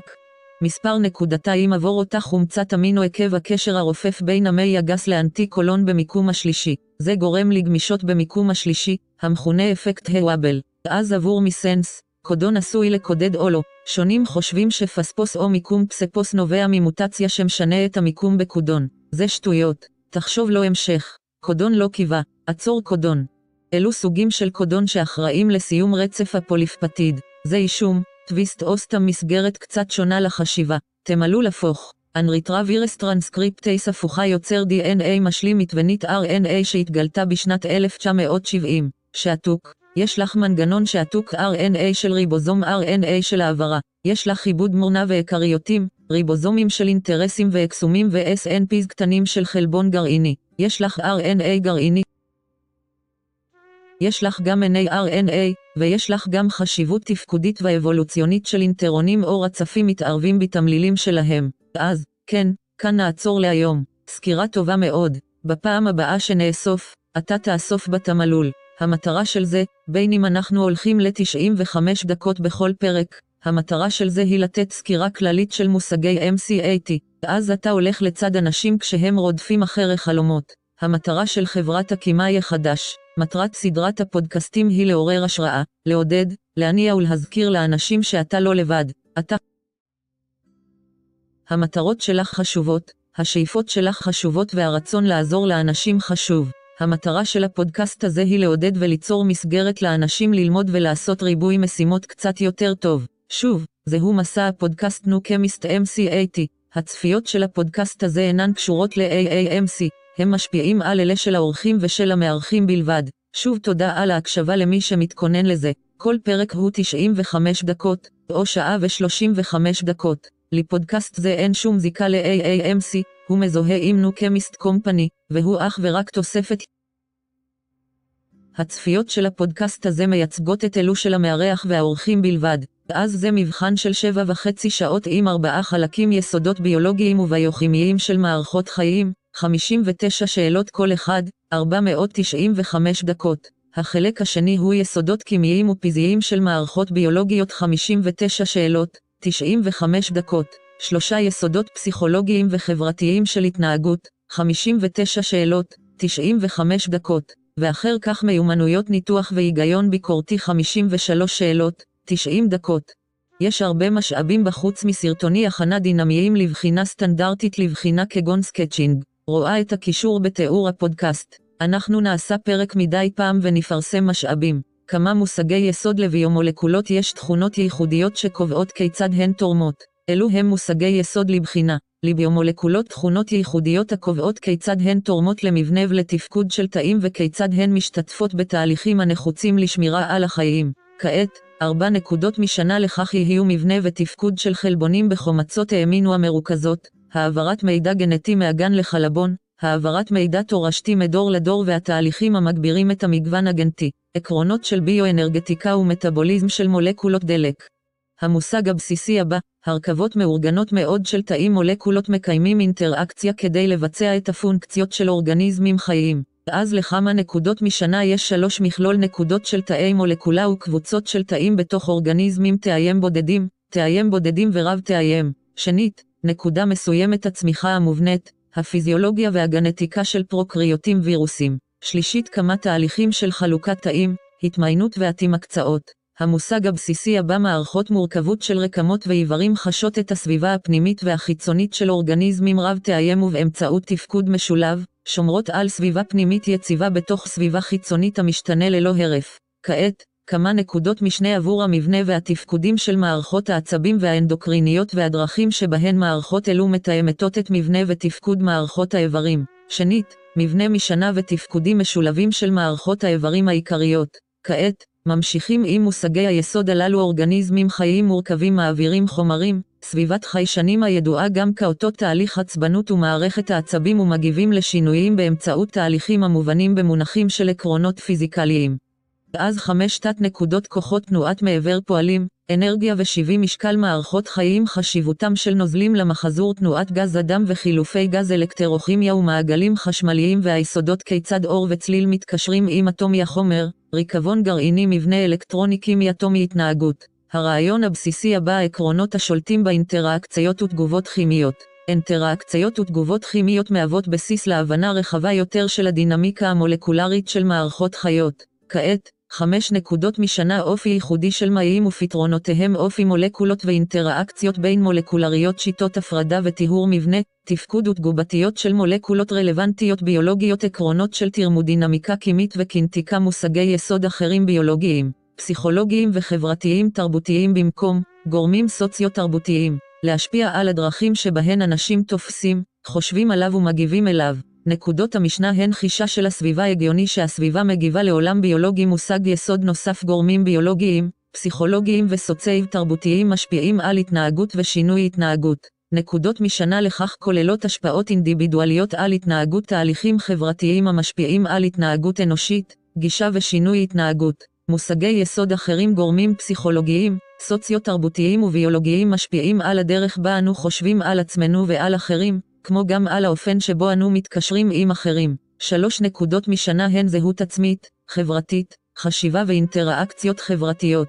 מושגי יסוד נוספים הבדלים תרבותיים וחברתיים משפיעים על הרווחה. הבנת נקודות משנה הן הבנת המבנה החברתי, מאפיינים דמוגרפיים ותהליכים. מושג היסוד האחרון ריבוד חברתי וגישה למשאבים משפיעים על הרווחה ונקודת המשנה היא אי שוויון חברתי. אז המטרה של הפודקאסט הזה היא בעצם סדרת הפודקאסט הזו היא בעצם ללכת לצד אנשים שהם תקוננים ל-M D I ללכת לצדם כדי לעודד, לעורר, להניע כמו גם להסביר כמה מושגים בפורמט אחר, אופנה שונה בחינם. אז איך אסביר את זה לחבר לכיתה כסטודנט לתואר שני בביולוגיה כימית? מהי הדוגמה האמיתית של המושג הזה וכיצד הוא רלוונטי לך או למישהו אחר? האם זה שונה ממה שהבנתי קודם? ואם כן, מדוע? ואיזה מידע נוסף אני יכול לחפש כדי לשפר את ההבנה שלי בנושא זה? אלו הן חלק מהשאלות שעליהן אנו רוצים לענות באופן מרומז בזמן שאנו דנים בתוכן היום. אז היום אנחנו הולכים לדבר על אחד ממושגי היסוד הראשונים והמתודולוגיה שאנחנו הולכים לעבור היא שנעשה וריאציה של S Q R אם זאת גישת למידה שבה אתה סוקר, שואל, קורא, סוקר ולדקלם. אנחנו הולכים לעשות קצת אחרת. אנחנו הולכים לסקר, לנסח מחדש, להסביר, לתרגם, לקשר דוגמאות ולעבור גם על כמה... אז הרעיון הבסיסי הראשון בו נעסוק היום למושג היסוד הראשון לבאו מולקולות יש תכונות ייחודיות שקובעות כיצד הן תורמות למבנה ולתפקוד של תאים וכיצד הן משתתפות בתהליכים הנחוצים לשמירה על החיים. לכן, למילות מפתח לחשוב על ביומולקולות יש תכונות ייחודיות שקובעות כיצד הן תורמות למבנה ולתפקוד התאים וכיצד הן משתתפות בתהליכים הדרושים לשמירה על החיים. אז ביומולקולות, אנחנו חושבים על ביופולימרים כמו פחמימות, שומנים, חלבונים, חומצות גרעין, המאפיינים הייחודיים, בין אם זה הייחודיות האנומרית הגורמים האנימיים של פחמימות, לחיראליות של חומצות אמין, לספציפיות של חומצות גרעין, לתועלת של ליפידים. והם קובעים כיצד הצורה עוקבת אחר הפונקציה של הטבע הדטרמיניסטי של הביומולקולות וכיצד הן תורמות למבנה ולתפקוד של תאים. נוכל לדבר הרבה על כך ועל האופן שבו הם משתתפים בתהליכים הדרושים לשמירה על החיים, ודוגמה לכך היא הנשימה. אז בואו נדבר על נקודת התא, המבנה והתפקוד של חלבונים תחת חומצות אמינו המרכיבות אותם. אז מהן חומצות אמינו? חומצות אמינו הן בעצם היחידות הבסיסיות המרכיבות חלבונים. הם מורכבים מקבוצת אמינו, קבוצת קרבוקסיל וקבוצה משתנה, מגליצין לגליצין עם המימן שלו, לטריפטופן עם הפונקציונליות המורכבת שלו בתוך הבית, לליזין עם הפונקציונליות של הבוטילמוניום שלו. חומצות אמינו הן ייחודיות ומאוד ספציפיות. אז לחומצות אמינו, יש להן תצורה מוחלטת במיקום אלפי. חומצות אמינו הן בעצם יוניסרידה. ב-pH שבע נקודה ארבע הבסיסי של האדם, הם קיימים כיוני רידה או יונים דו-קוטביים. הסיווגים נעים בין כותבי לא כותבי לבסיסי ציטי. חלק מהתגובות המערבות חומצות אמינו הן קישור הגופרית שבו נוצר הקשר הדיסולפידי בין שני שיירי ציסטאין, שתי קבוצות ציסטאין או מולקולות קישורי פפטידים עם חלבוני פוליפפטיד ולאחר מכן ההידרוליזה.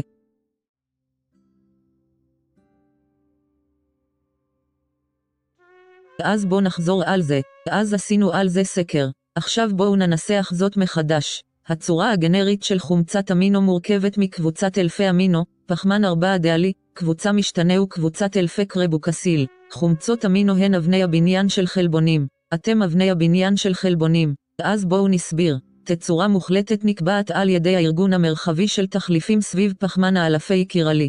כמו כן, תצורות R N S מבדילות בין שני סטריאואיזומרים שהם תמונות מראה זה של ריאקטוס ומרושע, תלוי איך זה קשור לאופן שבו חלוקות המשנה מסודרות. אנו מייחסים את הסימונים האלה על סמך מינוח חנן גולד לפני יומן, אבל הדבר העיקרי שיש לזכור הוא חומצות אמינו ספציפיות לסטריאב. כל חומצות האמינו נמצאות באופן טבעי בחלבונים, כאשר חומצות האמינו נמצאות באופן טבעי בחלבונים הן בתצורת L, אז אני אמינו וסוכר D, אז סוכרים שנמצאים באופן טבעי בגוף נוטים להיות D, אז בעצם, אם אנחנו מפרקים אותב, אם נתרגם אותו לשלב התרגום של התהליך הזה, חומצות אמינו הן יחידות הבסיס של חלבונים, יש להם ארבעה מרכיבים, פחמן אלפה, קבוצת אמינו, קבוצת קרבוקסיל ו-R O קבוצה.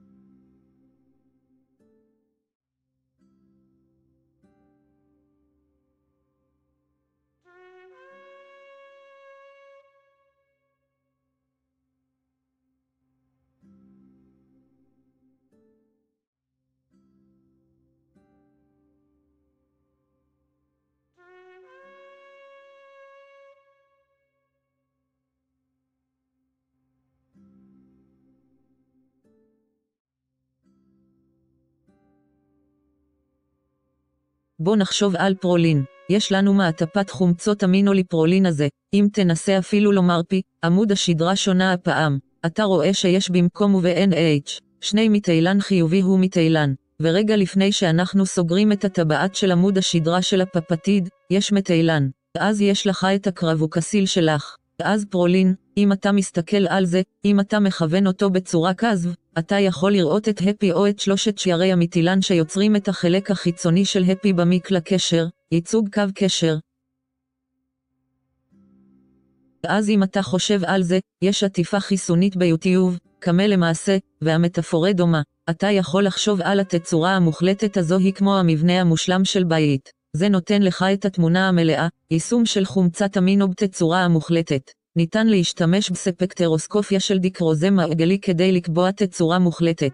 בואו נחשוב על חומצות אמינו ויונים דו-קוטביים בסביבות מימיות תנאים פיזיולוגיים, כמובן, קבוצות האמינו והקרבוקסיל יהיו מעניינות. משם אנחנו מקבלים את זה דרך הטבע העיוני. אז אם נסביר עוד קצת בתנאים חומציים הם pH נמוך, חומצת האמין, קבוצת האמינו תהיה פרוטונאית וקבוצת הקרבוקסיל תישאר זהה בתנאים ניטרליים. ב-pH ניטרלי, שבע נקודה ארבע הוא מה שאנחנו מתכוונים.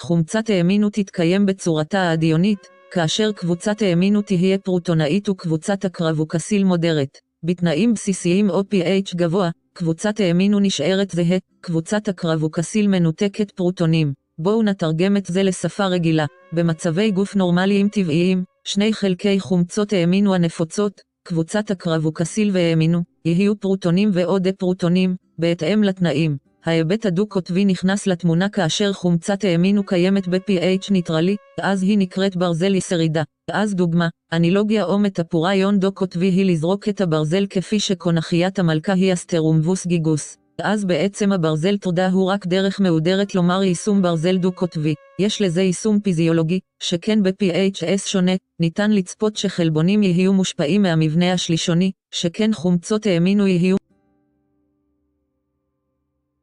וזה רלוונטי מכיוון שמצב העינון של חומצת האמין הוא נותן לנו תובנה לגבי הנקודה האיזואלקטרית ועוד מגוון היבטים נוספים. אז בואו נחשוב על זה. סייבג אימונוסו אינו כותבי, גבאל, טרוטריפ, מטייפן, גלייצין, ג' אלנין א' אולין, וי אייסלוסין אי לוסין אל פרליין, טיול, טריפטופן מבולגן, מטיונין, פניל, פנילאלנין, כותבי, רחוב, ג'י איי טי סי, סמך סרין, טיטריאנין ג'י גלוטמין אי אספרג'ין כמובן, בייצוג האותיות הבודדת, הספרגין מיוצג כף אין טירוזין. בקיצור זה, ציינו כף T, אבל זה בעצם מיוצג כף Y מכיוון שזהו קיצור של אות אחת, ואז ציסטאין הוא C והוא C בייצוג האות האחת שלו, אז, חומצה אספירית, אנו אומרים שהקיצור הוא A G עבור חומצה אספירית, חומצה גלוטמית, עם זאת, עבור חומצה ספרית, זה שהייצוג הוא D.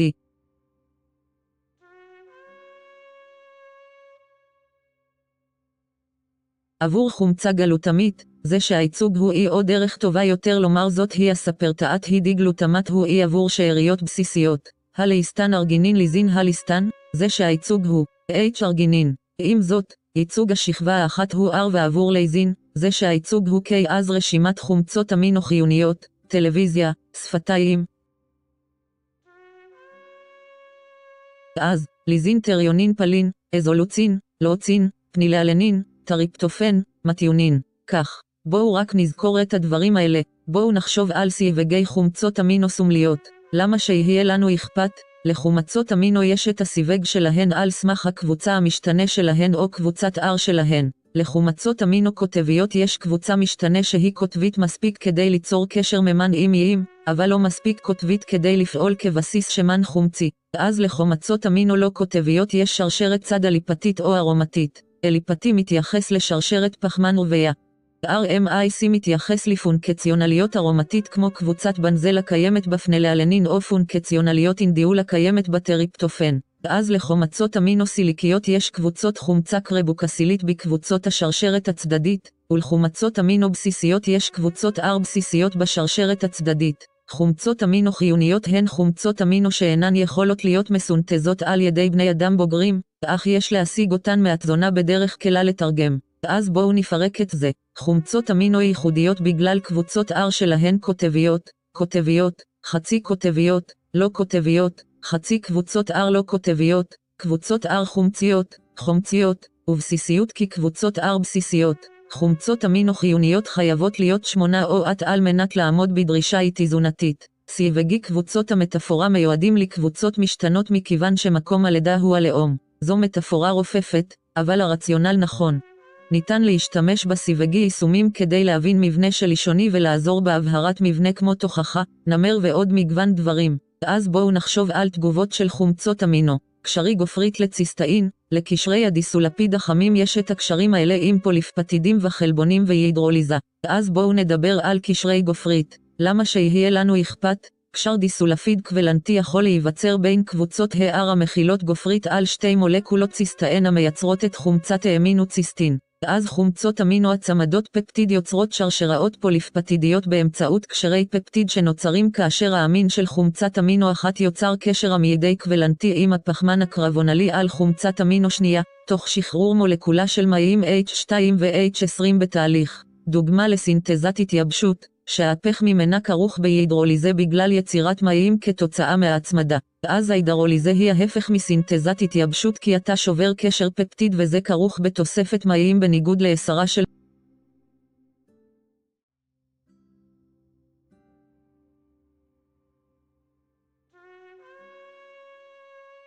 וזה כרוך בעצם, אם אתה מפזר אותו יותר למטה, תוספת של ממן לקבוצת חומצות אמינו אחת וההידרוקסי לחומצת האמינו פחמן קרבוניל שמסווג אותו כהידרוליזה.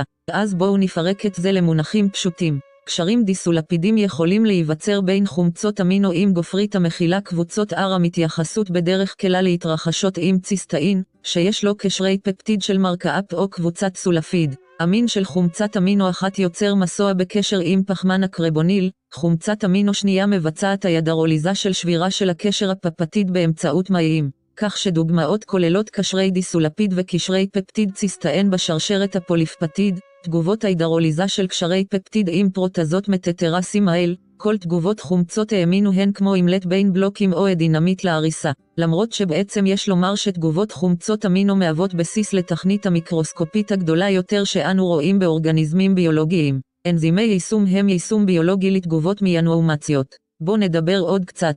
אנו נמצאים באותה נקודת משנה של תפיסה בסיסית מבנה ותפקודים של חלבונים וחומצות אמינו המרכיבות אותם. אז, מבנה חלבון. למבנה, יש לך מבנה ראשוני של חלבונים, הכולל את הרצף הליניארי של חומצות אמין. מבנה משני, הכולל סלילי אלפי וגיליונות בתי. מבנה שלישוני, הכולל היווצרות של קונפורמציות תלת ממדיות של אותם מבנים משניים. מבנים רבעוניים מתייחסים ליחידות המשנה. אז יציבות קונפורמציה כרוכה בדנטורציה וקיפול. דנטורציה יכולה להתרחש בטמפרטורות פי אייץ' אס שונות. קיפול מתרחש במצב מסוים, בין אם זה עניין סביבתי או pH. זה מאוד ספציפי וזה מקל גם על ידי חלבונים אחרים במקרים מסוימים. אז יש לך אינטראקציות הידרופוביות שהן מאוד רלוונטיות.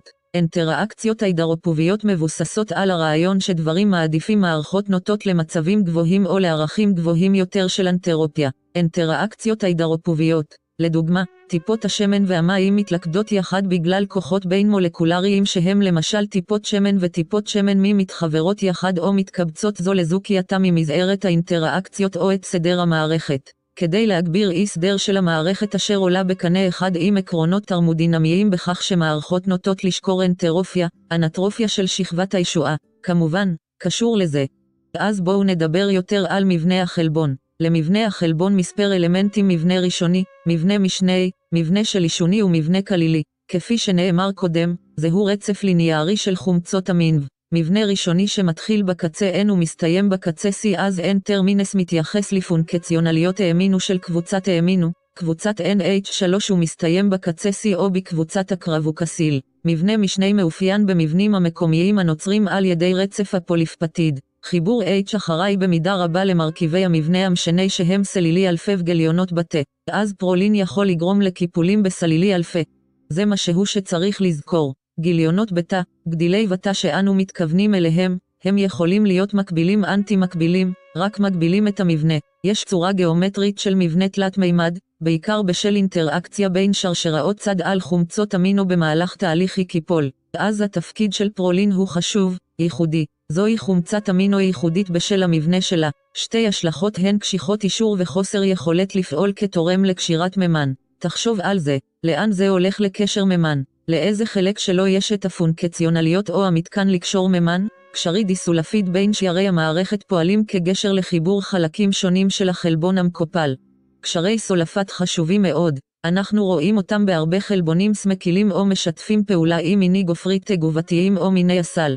בואו נחשוב על קשר ההידרופובי, כיצד הוא משפיע על קיפול החלבון על ידי חיבור חלקים של הפוליפפטיד עם שרשראות הצד ההידרופוביות. המבנה הקואורדינלי משקף את הרכב החלבון הסופי של ריבוי פוליפפטידים. יחידות משנה מקופלות אלו יכולות להיות זהות או לא זהות. אז בואו נפרק את זה. רצף ליניארי הוא ראשוני, גיליונות האלפבית הוא משני, מבנה תלת מימד הוא שלישוני. הסידור של תת יחידות חלבון או תחומים הוא רבעוני. אז בואו נדבר על זה. יציבות קונפורמטיבית בואו נדבר על זה. חלבון מקבל את האישור הייחודי שלו מרצף חומצות האמינו המרכיבות את המבנה הראשוני של תהליך הקיפול שעובר יציבות יכול להיות מתואר על ידי האנרגיה החופשית של ג'יבס בין מצבים שונים של קונפורמציה נפרשת לעומת קשר ממן מקופל והאפקט ההידרופובי, שלשניהם תפקידים משמעותיים ביציבות הקונפורמציה של חלבון. יציבות האישור תלויה ב-pH, במילך, כך, ברופאים עיוניים ובנוכחות של מלווים אפור אלגור. כן, אתה מכיר את יציבות האישור, הדנטורציה והקיפול הזה. בוא נדבר על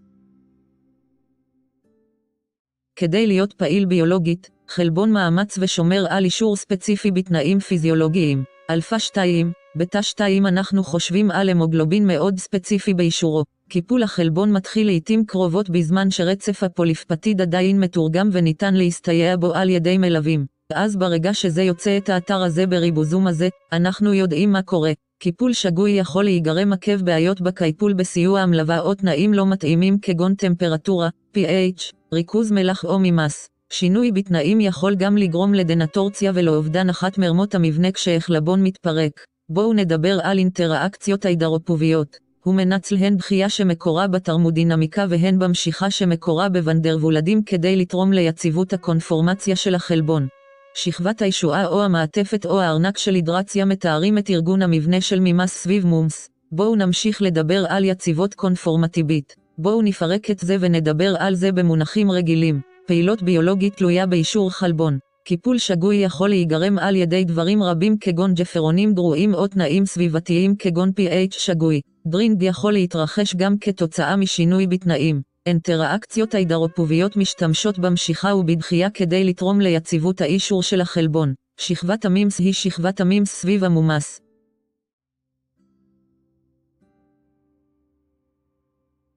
אז בואו נמשיך לדבר על דוגמאות. האישור הוא לחלבונים כמו נייר לכדור נייר. אפליקציה היא בדוגמנות דיגיטלית. ניתן ללמוד את אישור החלבון. כימיה ביו-ויזואלית זהו נוהג נפוץ שבו אתה מסתכל על גורמי חלבון לאישור חלבון, בין אם heavy A M D N M D, כל תוכנית חלבון חישובית פיימול ניתן להשתמש ברוסלין, יש הרבה דברים שניתן להשתמש בהם. אז בואו נמשיך לדבר על הפונקציות הלא אנזים ופרוטאינים, בין אם הם עושים את זה קושרים את המערכת החיסונית עם אימונוגלובינים או מרגמות עם יעלום כנוזין טייטן, אותם דברים שמקלים על התנועה בארכיטקטורת הציטושלד התאית. בואו נמשיך את זה. אז פונקציות חלבון ללא דרישה. בואו נסביר עוד קצת. לנזיימים יש חשיבות מדהימה, אבל התועלת הביולוגית של חלבונים משתרעת על פונקציות לא אקזמתיות כמו מבנה, תחבורה, ויסות, תנועה והגנה חיסונית. לחלבונים מסוימים יש תכונה ייחודית שהיא היכולת לקשור מולקולות אחרות עם אינטראקציות לא קווילנטיות. ניתן לתאר את הקישור הזה בהתבסס על זיקה וספציפיות, כך שנוצר מפתח מהזיקה. אנחנו יודעים שהזיקה קשורה לכמה דברים. אנו חושבים שדברים שמהדהדים או עולים בראש הם אפקט הבוי שנותן את ההמוגלובין על פי אייץ' אס שונה. אבל בואו נמשיך כך. דרגות גבוהות של שונות חלבון מאפשרת לתכונה מרכזית של מערכת החיסון המסתגלת או הנרכשת ייצור של נוגדנים. חלבון אמוניה יכול לבצע עבודה מכנית על ידי צימוד אנרגיה אקזגונית המשחררת הידרוליזה של A T P לשינוי הקונפורמטיבי המאפשר אינטראקציות עם מצע המטרה של החלבון. אז בואו נפרק את זה. לא כל החלבונים הם אנזימים. הם חלבונים שעושים דברים אחרים מלבד לזרז תגובות כימיות. לחלק מהחלבונים יש את היכולת הייחודית להיקשרו. אז כשאנחנו חושבים על זה, חשבו מה השורש או השורש הלטיני של ביינד, לגר, לגנד. בכל מקרה, דרגות גבוהות של שונות חלבון מאפשרות ייצור של נוגדנים. מונופרוטאין מבצע את עבודתו על ידי צימוד אנרגיה של הידרוליזה אקזגונית של A T P לשינוי קונפורמציה. בואו נדבר על דוגמה של חלבון אימונוגלובין זה משמש כמספר דינמי של נוגדנים של חלבונים מתפורן אנזמיה פרוטינס הם החלבונים הם קבועים R לאלפבית. פשוט לא מדברים עליהם או פשוט לא נחשבים להם בכבדות בחוגים מסוימים. אז יישומים פתולוגיות מחלות שונות קשורות לחסרים חלבונים שאינם אנדומיים כגון מחלת תאי חרמש. מחלת תאי חרמש היא קבוצה של מחלות ויש לנו מגוון בהתאם למה שמתרחש. זוהי המוגלובינופתיה שמתייחסת לאלה בהתבסס על מולקולת המוגלובין רגילה. אז זה סוג של מחלת תאי חרמש של המוגלובינופתי. בואו נמשיך את זה. מבנה ותפקוד האנזים תפקידם של אנזימים בתגובות ביולוגיות מזורזות. סיווג האנזים לפי סוג תגובה. הו, קטן. תגיע לזה מאוחר יותר. הפחתת אנרגיית ההפעלה סגוליות האנזים של מצע אוקטוציטים מושרי מודל פיט מנגנון הקטליזה קו פקטור קו אנזימים ויטמינים מסיסים השפעות של תנאים מקומיים של פעילות האנזים. בוא נעבור סקירה מהירה, סקר מהיר.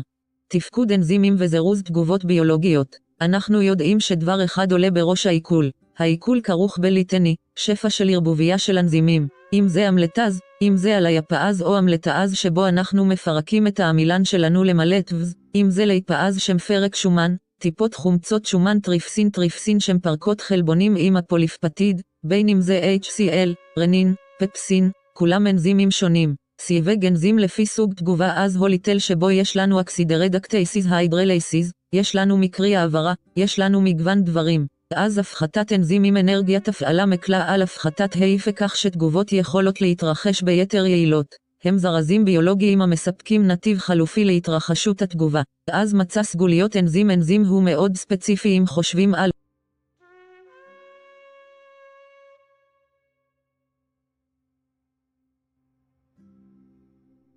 מצאים רבים המגיבים עם אנזימים הם סטריאוספציפיים. חייבת להיות מידה גבוהה של ספציפיות לקולטן או לדברים שמקבלים משהו שהוא ספציפי גם כן. זה עולה בקנה אחד עם הסחולה הראשונית שבה היה לנו את מודל המנעול והמפתח, שבו היה לנו מפתח ספציפי למנעול ספציפי, מצע ספציפי לנזים ספציפי, ואז היה לנו מודל ההתאמה המוסרה שעולה בקנה אחד.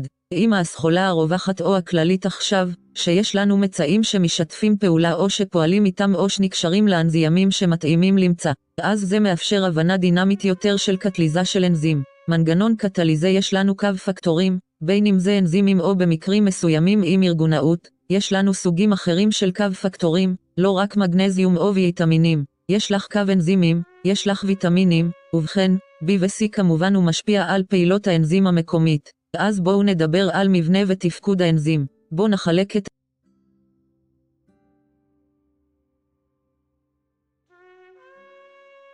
למעשה, לפני שנגיע לזה, בואו נמשיך לדבר על מבנה ותפקוד האנזים, סיווג האנזים, לפי סוג תגובה. יש לנו אתליל אז רדוקטזים חמצוניים מזרזים את העברת האלקטרונים ממולקולה אחת, הרדוקטן תורם האלקטרונים לאחר, טרנספרזות קולטני האלקטרונים חמצן מעבירות קבוצה פונקציונלית ממולקולה תורמת למולקולה מקבלת. זוג הידרוליזה שובר קשר עם הידרו עם תמוגה של מחשוף. אז אנחנו חושבים על מגוון דברים אבל לשבור קשר עם אלימינציה כדי ליצור קשר כפול או טבעת או להוסיף לקשר כפול. איזומרזות ולכן בוחנים איזומרז פוספט אנו חושבים על טים, אשר ממיר גליצרול דייד שלוש פוספט לפוספט דיהידרוקסי אסידון המתרחש בגליקוליזה משנה את הגיאומטריה או המבנה של מולקולת המגב. זוג ליגאזות היוצר קשר עם A T P, הידרוליזה ואנזימים חשובים. הם מפחיתים את אנרגיית ההפעלה. זה קורה לעיצוב של מצב המעבר אשר מפחית את אנרגיית ההפעלה ומגביר את קצב התגובה.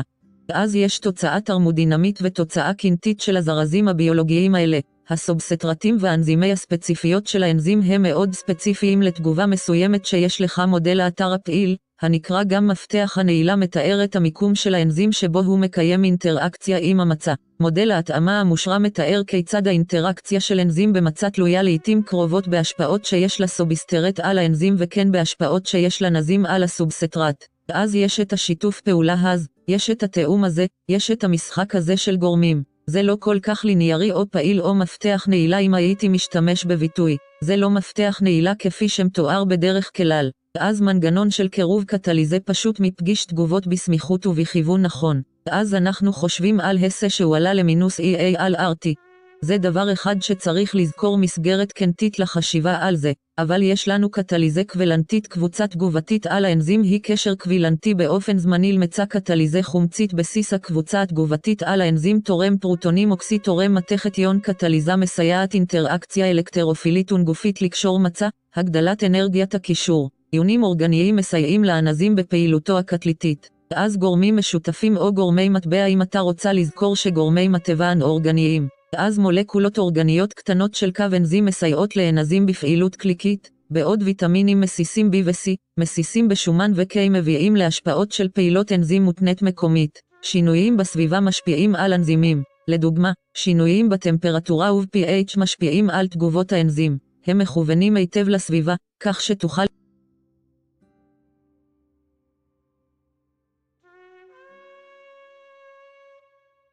אז בואו נפרק את זה.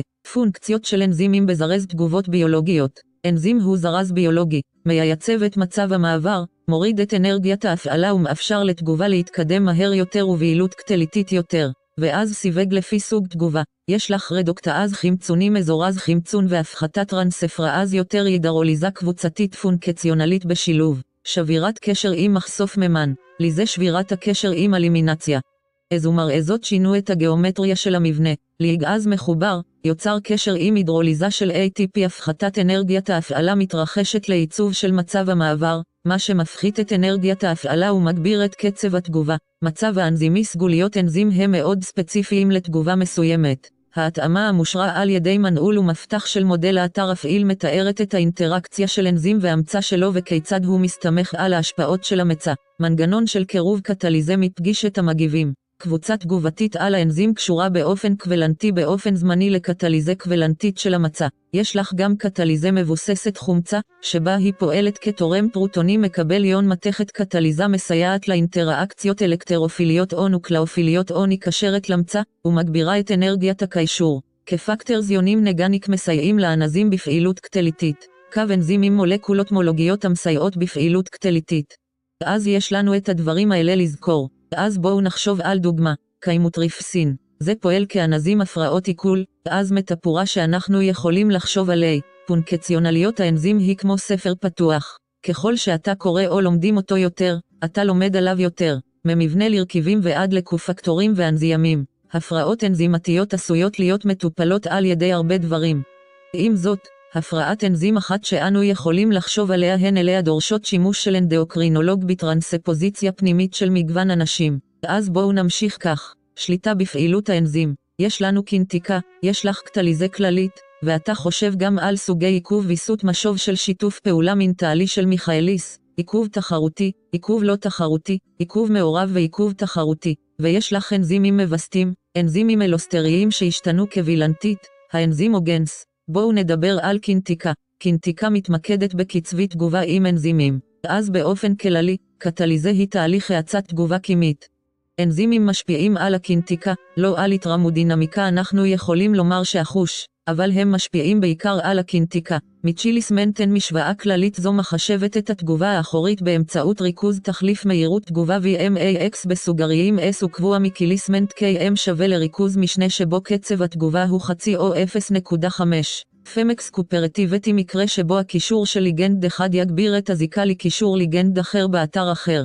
זה קורה עם אנזימים עם אתרי קישור מרובים, לרוב על פני מספר יחידות משנה. אתרים מחייבים שאינם אתרי מצא פעילים נקראים אתרים אלוסטריים. אז אלסטיירי אחר ואנחנו גם יכולים לחשוב על אנזימים שעוברים שינוי בפעילות הגאלית בגלל מולקולה שנקשרה לאתר אלוסטרי המכונה אנזימים אלוסטריים. אז הרבה דברים שאנחנו יכולים לחשוב על ויסות משוב של אנזים מתרחש כאשר תוצר של התגובה נקשר לאתר אלוסטרי באנזים המשפיע על פעילות קטליתית. ישנם סוגים שונים של עיכוב.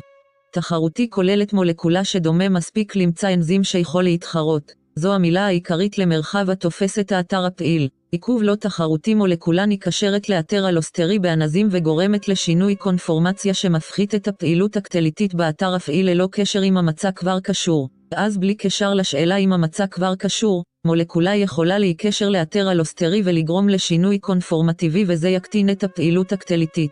אז יש לנו גם עיכוב מעורב שבו מולקולה נקשרת לאתר זית באנזים וגורמת לשינוי קונפורמטיבי שמפחית את הפעילות הקטלתית באתר הפעיל. לא תחרותי כולל מולקולה שנקשרת רק למתחם מצא אנזים, מה שהופך אותו לבלתי פעיל מבחינה קליקסית. אז יש לך אנזימים מבסטים לאורך מסלול שמכוון ספציפית לביסות האנזיימים המבסטים של המסלול. אנו יכולים לחשוב על אליה מתרחשים כגיזה מחויב P F Ks מגוון של אחרים. אז אנזימים של אלסטיר הפעילות הקלית של אנזים אלסטיר מבסטת על ידי מולקולה יעילה הנקשרת באתר אלוסטרי. אנחנו חושבים על מולקולה רגולטורית. אנזימים שעברו שינוי יכולים להפעיל או להשבית את האנזים באמצעות הוספה או הסרה של חומר משנה באמצעות אנזימים סימוגנים פרו בקשר קבילנתי בלתי הפיך. אז נעשה את התסמונת, צורה מקדימה לא פעילה של אנזים שיעבור המרה בלתי הפיכה לצורה הפעילה הסופית של אנזים, תימוגנים ועיכול הסביבה נוטה להכניס אותם לסערה. בואו נמשיך את זה, בואו נפרק את זה קצת. חדשנות תחרותית, יש לך דמיון לא תחרותי. זו הקישור שאנו רוצים לזכור בהשוואה אם אתה רוצה לחשוב על המונח המורכב של מצא האנזים על האנזימולוגיה הוא לבית כפי שהאנזים האלוסטרי הוא לבית. האתר האלוסטרי הוא שני חלונות. העיקרון כמו מדגיש את הרעיון שהאתר האלוסטרי הוא אתר שונה מאתר הקישור שהוקם. אז יישום של זה הם מאפננים אלוסטריים ואתה יכול להסתכל עליהם. אז אתה רוצה לדבר גם על כמה מאמרי כתב עת. אתה יכול להסתכל על הנייר הזה. נקס מדקם לטרס אלפיים וחמש עשרה, פברואר שתים עשרה, מאפננים אלוסטריים מושג מתעורר בגילוי תרופות. בואו נדבר על תת הרוח השנייה, העברת מידע גנטי מהגן לחלבון. בואו נמשיך את זה. אחד הדברים שלמדתי מקריאה על המבחן הזה הוא שהוא דורש הרבה סיבולת. אז אנחנו הולכים על השעה וחצי, תשעים וחמש הדקות, הזמן של קטע או קטעים מדעיים, אומבי, העברת מידע גנטי מהגן לחלבון. אז יש לנו מבנה ותפקוד של חומצת גרעין. זהו מושג ביולוגיה ובאוקימיה. התיאור כולל נוקלאוטידים ונוקלאוצידים. אז ההבדל בין נוקלאוטיד לנוקלאוציד הוא הפוספט. לנוקלאוטידים יש את הפוספט, יש להם את מרחב החנקן, הסוכר והפוספט. לנוקלאוצידים יש רק את מרחב החנקן ואת הסוכר ריבס או אוקסיריבוז. אז יש לך חתך פירמידינים ופורינים פירמידינים פי שבו יש לנו פירמידינים, שיכולים להיות או שזה מונח הגג של ציטדין או רציל ותאמין. יש לנו את שאריות הפורין שהם האדנין והגואנוזין. מלבד זאת, מוטציות מעבר מהרבות קבוצות בתוך המטריות הללו. טרנסורסיה כרוכה במוטציות או שינויים מחוץ למטריות הללו. אז מה שאני מתכוון בזה הוא מעברים כרוכים בעזרך יורסל או סיטין טיימין או יורסל אטימין, טרנסורסיה עבור סיטדין טורידין לאפרין או פורין לפירמידין. תחשוב על זה, המונח המסובך ביותר או המונח השונה ביותר במקום טרנסוורסית מעבר, אז חומצת גרעין דאוקסיריבאלית, סליל כפול. יש לך טופס A שלך, טופס B שלך, טופס Z שלך.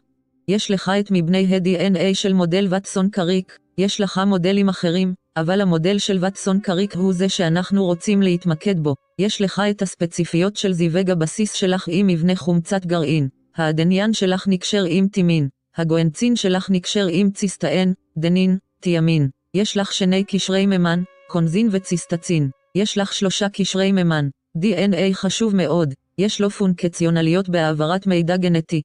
וזה גם חשוב כפי שאנו רואים לשמור על דנטורציה, חידוש והחלאה. אז חומצת גרעין היא אורגנית, חומצות הן מיקרומולקולות אורגניות המורכבות ממגוון מצומצם של מונומרים נוקלאוטידים המקושרים יחד לפולימר נוקלאוטידים נוקלאוטידים. היחידה המונומרית חומצת גרעין היא נוקלאוטיד, אשר בתורו מורכב משלושה חלקים טבעת סוכר, גבורה, בסיס ונוקלאוטיד של קבוצת פוספט. המבנה דומה עם טבעת סוכר ובסיס אירוי, אך חסר קבוצת פוספטים. בואו נחשוב על עמוד השדרה של סוכר פוספט במבנה של נוקלאוטיד. תת יחידת הסוכר ממוקמת כמרכז המקושר מצד אחד לקבוצת הפוספטים ומצד שני לבסיס. הסדר זה מתאים לבניית הפולימר. חשבו על זה של חומצת גרעין על ידי יצירת קשרי דיקון זרחניים המחברים את הסוכר נוקלאוטיד אחד לקבוצת הפוספטים של הלוקוטיד הבא. אז אנחנו עוברים מחמשת ראשונים לשלושה ראשונים, זה מה שאנחנו חושבים עליו.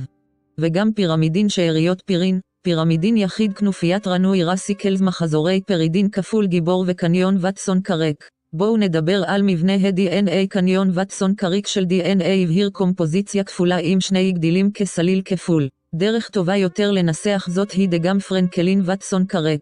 כשאנחנו מדברים גם על העבודה של רודסון פרנקלין, כמה הייתה העבודה משמעותית בתוכנית הדברים, בכל מקרה, כל גדיל פועל אנטי מקביל, הנוקלאוטידים שלו מכוונים בכיוון ההפוך של בן זוג, שלושה ראשים, שלושה ראשים, חמישה ראשיים כאשר עמוד השדרה הסוכר פוספט פועל לצד החיצוני ובסיסים מוקרנים אל מרכז הסליל שבו הם מחזיקים את היווצרות על ידי קשר מימן לבסיסים המוקרנים פנימה מהגדיל השני. קשר מימן בין בסיסים על כל מולקולה כפולת גדילים של די אן איי מסודר בספציפיות בין זוגות בסיסים מסוימים כאשר כל זוג מורכב מתקופה ומותר. יש אחד כל אחד.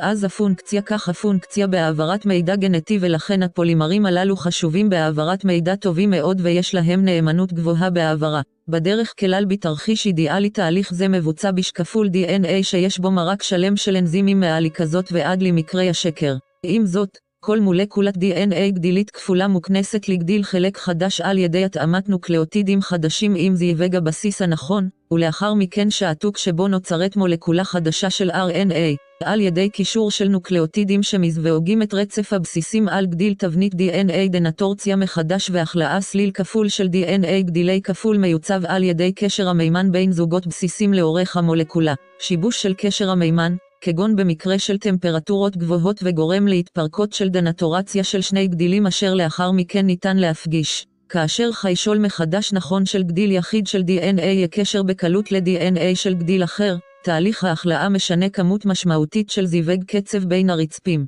בוא נדבר על שכפול די אן איי יש לך יישום חצי שמרני, אנזימים ספציפיים מעורבים.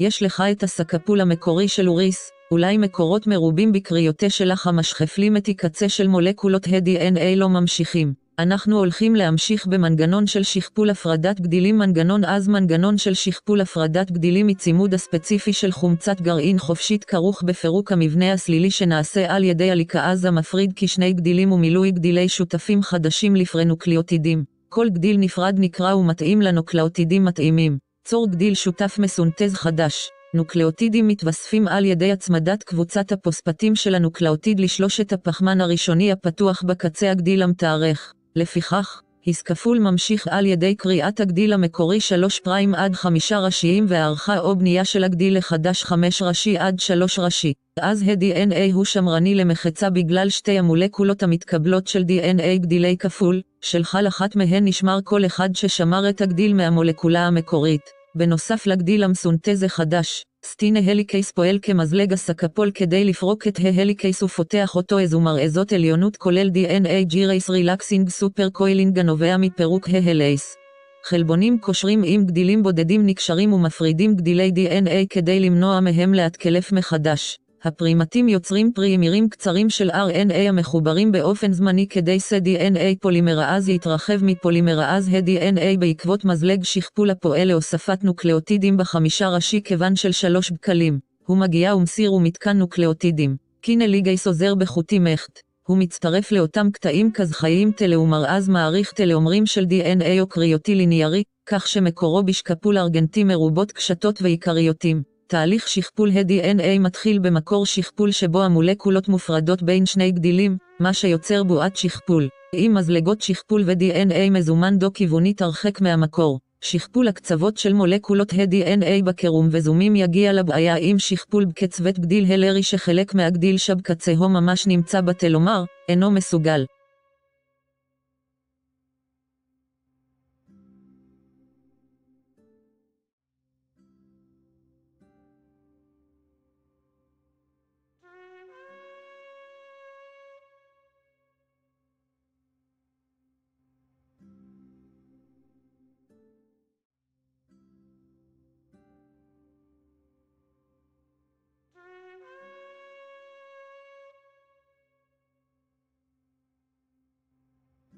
לסנטז היקף והיעדר הכנה של נוקלאוטיד להרחבה מסקפול ה-די אן איי הוא עריכת שולחן או התפרקות בגד, שמירה על קשירת המתח.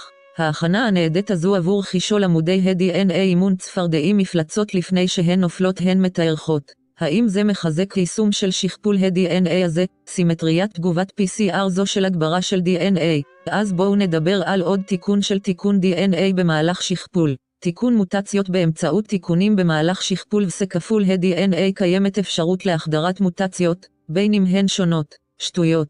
מוטציות נקודתיות מספקות אפשרות זו, ניתן לזהות ולתקן בסיסים של אי התאמה במהלך הסקפול. בפרוקריוטים די אן איי פולימראז שלוש, שאחראי להתארכות חמישה ראשיים עד שלושה ראשיים של הגדיל לחדש שסונטז יכול להפעיל פעילות אקסונוקלזית פריים עד חמישה פריים שהיא כותב דנה שלוש יכולה להוכיח את שחרורו בזרם שלוש ראשי עד חמישה ראשיים. בכיוון ההפוך של התארכות הנוקלאוטיד האחרון שנוסף אם נמצאה שגיאה, קריטה ומתוקנת די אן איי פולימראז אחת, האחראית גם להסרה והחלפה של פרימר ה-אר אן איי מספקת חמישה פריים עד שלוש פעילות אקסונוקליזות ראשונית לתיקון אי התאמה בכיוון של התארכות לתיקון מוטציות, שגאות שנמלטות מתיקון במהלך שכפול עדיין ניתנות לזיהוי ולתיקון מאוחר יותר על ידי מנגנון תיקון אי התאמה, חוסר התאמה לקונצרט, חלבוני תיקון מזהים בסיסים לא תואמים בדרך של היבט אופייני של עמוד השדרה של הסוכר פוספט, ברגע שנמצאו אי התאמות, התאמה שגויה נקבעת על ידי אקסונוקלאז, מוחלפת בפולימראז עם נוקלאוטיד נכון ומצטרפת על ידי ליגאז לנוקלאוטידים הסמוכים לא בגדיל. אז דוגמה של די אן איי פולימראז שלוש וכותב די אן איי של רכים שלוש חמש ל שלושם וערכם, שלוש עד חמש מוציאים. אז כותב די אן איי שלוש אחרי שלוש מתארך. שלושה עד חמישה כותב די אן איי מוציאים מגרעין אחד להסיר ולהחליף את ראש ה-אר אן איי אינו בזבוז. גם חמישה ראשוניים, שלושה ראשוניים יגזן הקליט. זה זה.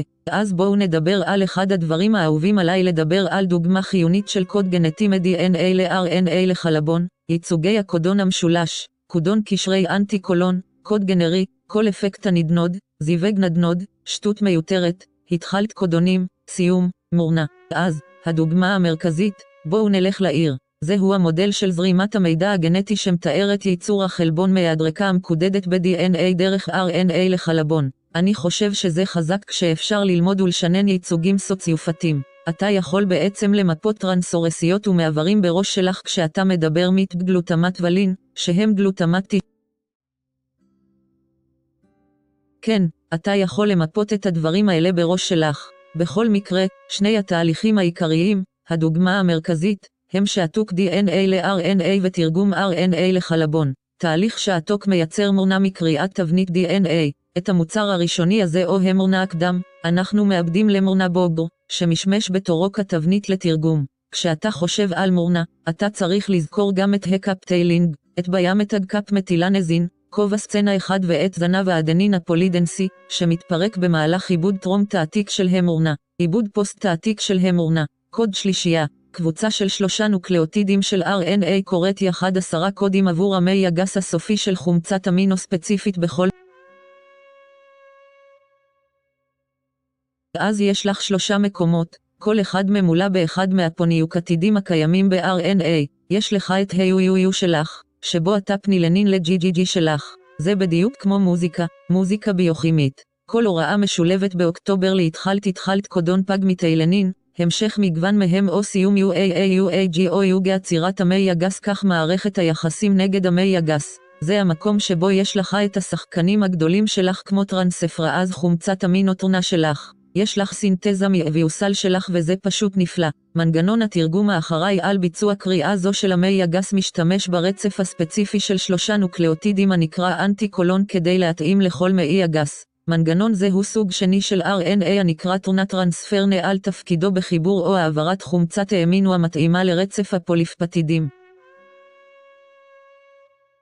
אז בואו נדבר על אפקט הנדנוד. היתירות בקוד עם מספר כאודונים המקודדים לאותה חומצת אמינו מתייחסת לקוד הגנרי. אז מה שזה אומר הוא שאם אתה נכנס לרשימה, יש לך אף שתיים של, לאלנין יש שני נקודות, יו יו ו-יו יו סי, ואז יש לך גם דוגמאות עם סרין שבהן יש לך אף טו או אל, טו או אל פור איי סי stack פור וי פור, יש לך אס פור פי פור טי פור איי פור אס פור שלך כולל יוקו, יו סי סי, יוקוקג, ואז אתה גם, אם אתה יורד בעמודה האחרונה, יש לך C, שתי יצירות, שלוש דאבליו, ארבע אר, ארבע אס, שניים שבהם יש לך אגוג, אז יש לך שישה ייצוגים, שישה ייצוגים לארג'יניין, ויש לך גם כמה ייצוגים גם לאחרים, ארבעה פרולין מייצגים, ארבעה ייצוגים, ארבעה ייצוגים עבור ארגינין.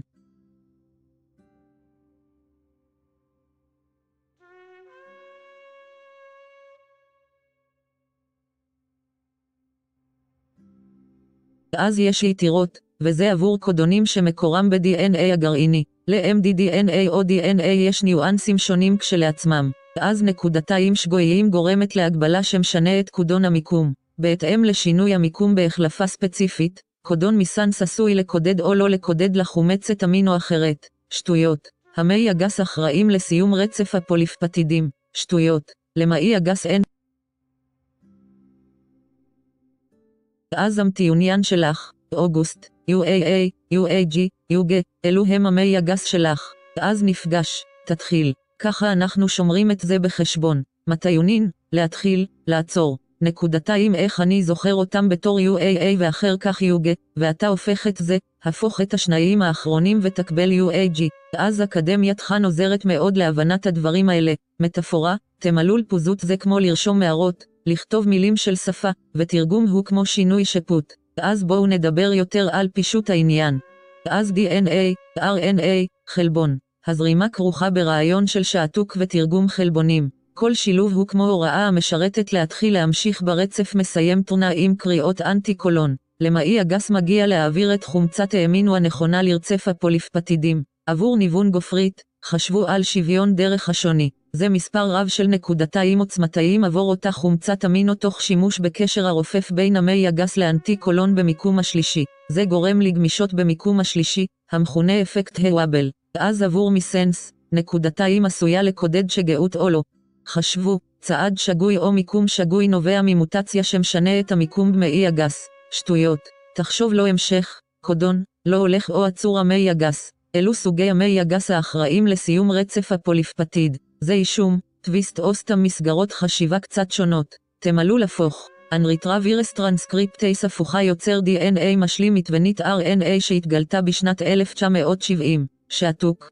יש לך אר אן איי העברה, אר אן איי ריבוזומלי, מנגנון שעתוק. יש לך עיבוד מורנה ואקריוטים, אינטרונים ואקסומים ריבוזומים ספיקוזומים ו-אס אן פי'ז חלבונים גרעיניים קטנים. יש לך אר אן איי גרעיני קטן. יש לך גם אורנייס, ויש לך גם חשיבות תפקודית ואבולוציונית של אינטרונים או רצפים מתערבים בתמלילים שלהם. אז, כן, כאן נעצור להיום. סקירה טובה מאוד. בפעם הבאה שנראים, נאסוף בתמלול. המטרה של זה, בין אם אנחנו הולכים ל-תשעים וחמש דקות בכל פרק, המטרה של זה היא לתת סקירה כללית של...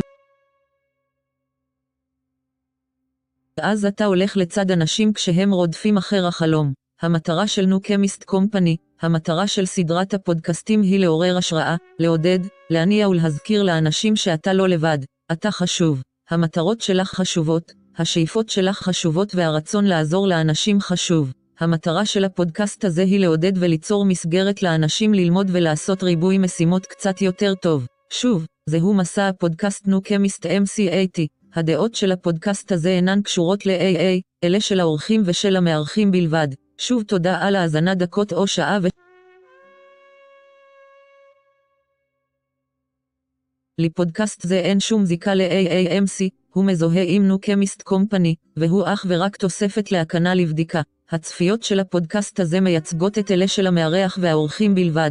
אז זה מבחן של שבע וחצי שעות, בעל ארבעה חלקים ביולוגיים וביוכימיים, יסודות של מערכות חיים, חמישים ותשע שאלות כל אחת, ארבע מאות תשעים וחמש דקות.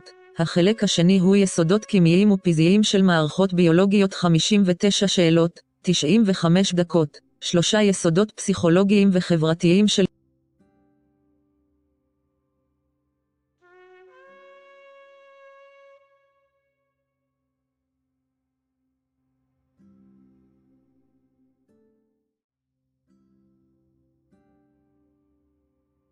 חמישים ותשע שאלות, תשעים וחמש דקות, ואחר כך מיומנויות ניתוח והיגיון ביקורתי, חמישים ושלוש שאלות, תשעים דקות. יש הרבה משאבים בחוץ, מהקנה לבחינה סטנדרטית ועד סרטוני מבחנים מונפסים כגון סקצ'י. רואה את הקישור בתיאור הפודקאסט. אנחנו נעשה פרק מדי פעם ונפרסם משאבים. כמה מושגי יסוד לביומולקולות, יש תכונות ייחודיות שקובעות כיצד הן תורמות. אלו הם מושגי יסוד לבחינה.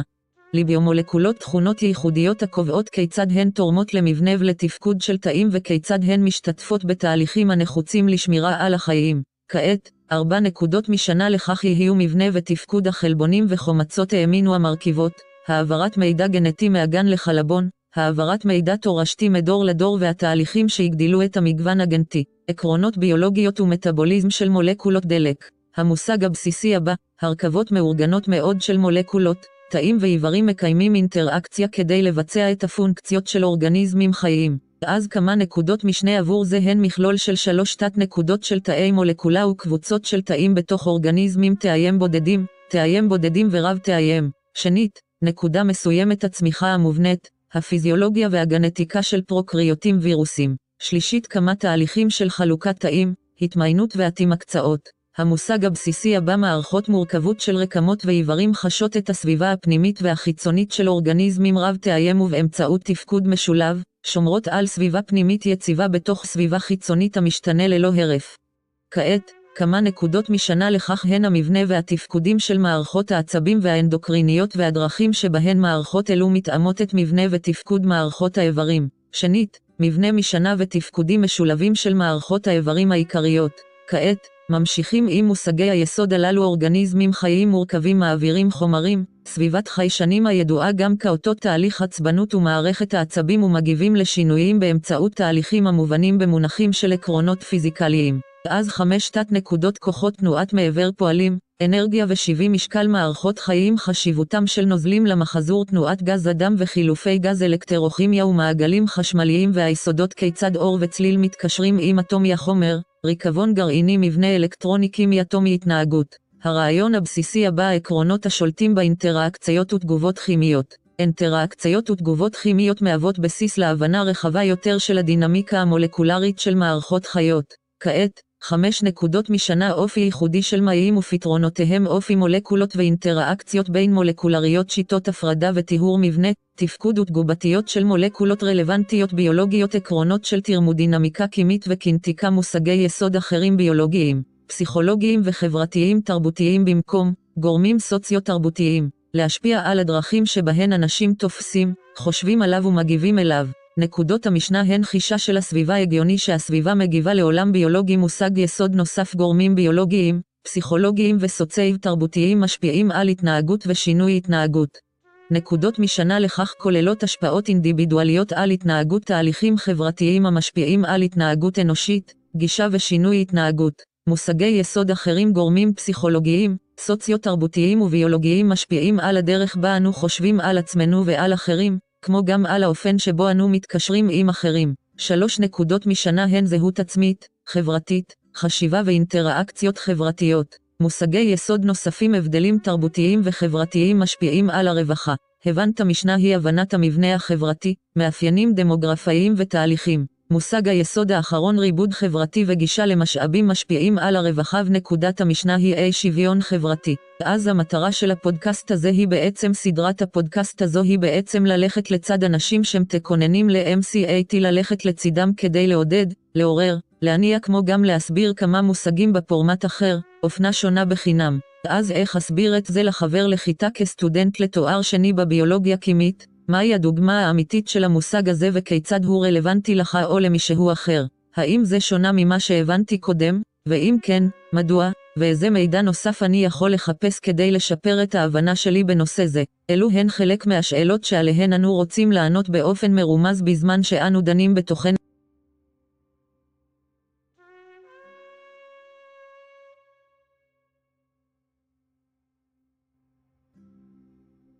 אז היום אנחנו הולכים לדבר על אחד ממושגי היסוד הראשונים והמתודולוגיה שאנחנו הולכים לעבור היא שאנחנו הולכים לעשות וריאציה של S Q R עם זאת למידה של גישה, סקר, שאלה, קריאה, סקירה ודקלמה. אנחנו הולכים לעשות קצת אחרת. אנחנו הולכים לסקר, לנסח מחדש, להסביר, לתרגם, לקשר דוגמאות ולעבור גם על כמה דברים אחרים. אז הרעיון הבסיסי הראשון בו נעסוק היום למושג היסוד הראשון לבאו מולקולות יש תכונות ייחודיות שקובעות כיצד הן תורמות למבנה ולתפקוד של תאים וכיצד הן משתתפות בתהליכים הנחוצים לשמירה על החיים. אז למילות מפתח חושבים על ביומולקולות יש תכונות ייחודיות שקובעות כיצד הן תורמות למבנה ולתפקוד של תאים וכיצד הן משתתפות בתהליכים הדרושים לשמירה על החיים. אז ביומולקולות אנחנו חושבים על ביופולימרים כמו פחמימות, שומנים, חלבונים, חומצות גרעין, המאפיינים הייחודיים, בין אם זה הייחודיות האנומרית של גורמים חייתיים של פחמימות לחיראליות של חומצות אמינו לסגוליות של חומצות גרעין,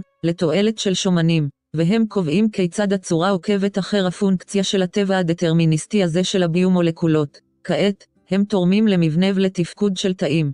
נוכל לדבר הרבה על כך ועל האופן שבו הם משתתפים בתהליכים הדרושים לשמירה על החיים. ודוגמה לכך היא הנשימה. אז בואו נדבר על נקודת התא, המבנה והתפקוד של חלבונים וחומצות האמינו המרכיבות אותם. אז מהן חומצות אמינו, חומצות אמינו הן בעצם היחידות הבסיסיות המרכיבות חלבונים. הם מורכבים מקבוצת אמינו, קבוצת קרבוקסיל וקבוצה משתנה, מגליצין לגליצין עם המימן שלו, לטריפטופן עם הפונקציונליות הפנימית המורכבת שלו, לליזין עם הפונקציונליות הבוטיל-אמוניום שלו. חומצות אמינו הן ייחודיות ומאוד ספציפיות. אז לחומצות אמינו, יש להן תצורה מוחלטת של מיקום האלפה. חומצות אמינו הן בעצם יוניזורידה ב-P H בסיסי אנושי שבע נקודה ארבע.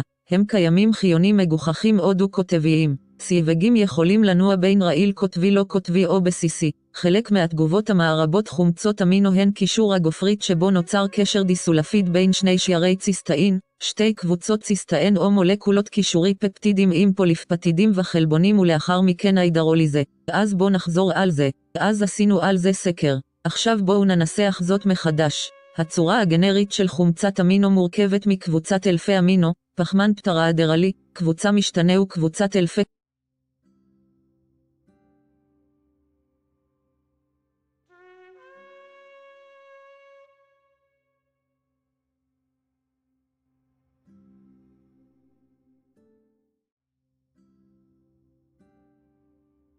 חומצות אמינו הן אבני הבניין של חלבונים. אבני הבניין של חלבונים. אז בואו נסביר. תצורה מוחלטת נקבעת על ידי הארגון המרחבי של תחליפים סביב פחמן האלפי קירלי. כמו כן, תצורות אר אן אס מבדילות בין שני סטריאואיזומרים שהם תמונות מראה אחד של השני, רק תוס ומרושע תלוי איך זה קשור לאופן שבו החלפות מסודרות. אנו מייחסים את הסימונים האלה על סמך מינוח חנן גולד לפני יומן, אבל הדבר העיקרי שיש לזכור הוא חומצות אמינו ספציפיות לסטריאב. כל חומצות האמינו נמצאות באופן טבעי בחלבונים, כאשר חומצות האמינו נמצאות באופן טבעי בחלבונים הן בתצורת L.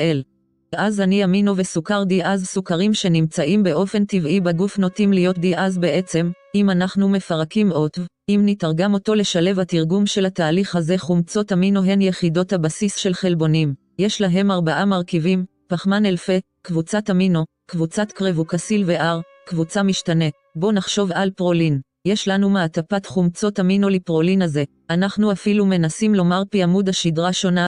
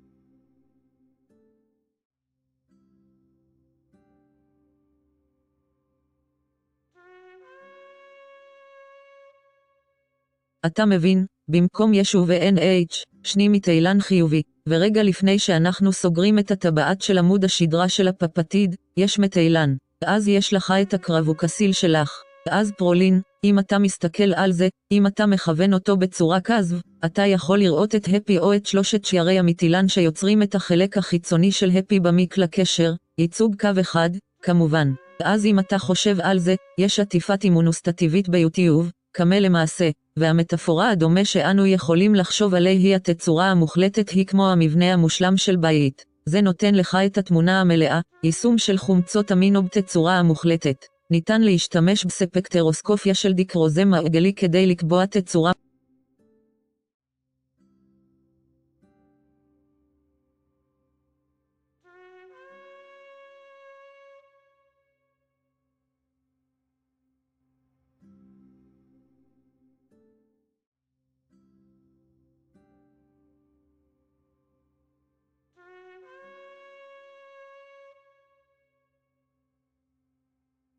אז בואו נחשוב על חומצות אמינו ויונים דו-קוטביים בסביבות מימיות תנאים פיזיולוגיים, כמובן, קבוצות האמינו והקרבוקסיל יהיו מיוננות, משם אנחנו מקבלים את זה דרך הטבע העיוני, לכן, אם נסביר עוד קצת בתנאים חומציים הם pH נמוך, קבוצת האמינו תהיה פרוטונית וקבוצת הקרבוקסיל תישאר זהה, בתנאים ניטרליים או ניטרלי pH שבע נקודה ארבע הוא מה שאנחנו מתכוונים אליו, חומצת האמינו תתקיים בצורתה הריטונית, כאשר קבוצת האמינו תהיה פרוטונית וקבוצת הקרבוקסיל תהיה דפרוטונית. בתנאים בסיסיים או pH גבוה, קבוצת האמינו נשארת זהה, קבוצת הקרבוקסיל מנותקת פרוטונים. בואו נתרגם את זה לשפה רגילה. בתנאי גוף טבעיים נורמליים, שני חלקי חומצות האמינו הנפוצים, קבוצות הקרבוקסיל והאמינו, יהיו פרוטונים ואו דפרוטונים בהתאם.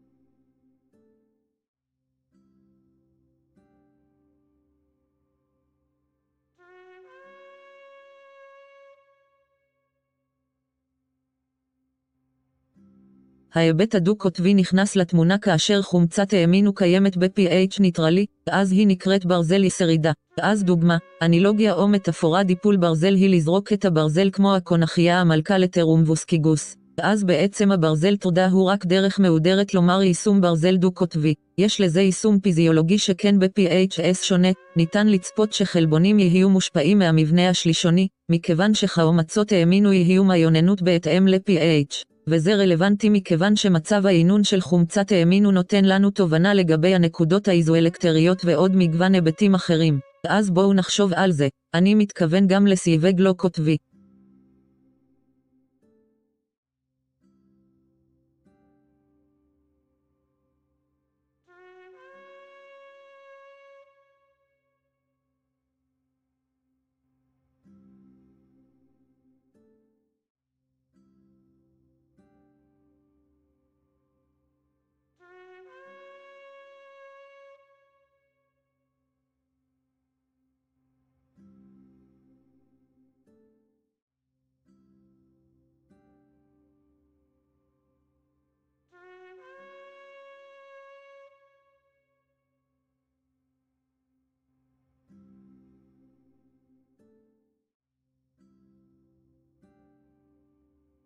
מטיפן גלייסין ג'יאלנין איי ולאין ויאי סלוסין איי, לוסין אל פרלאין טריפ טריפ טפן מתי, מטיונין פניל, פנילאלנין קוטבי, סנאט ג'י איי טי סי אס סרין טיטריאנין ג'י, גלוטמין אספרגין. כמובן, בייצוג האוויר היחיד, אספרגין מיוצג כף אין טירוזין.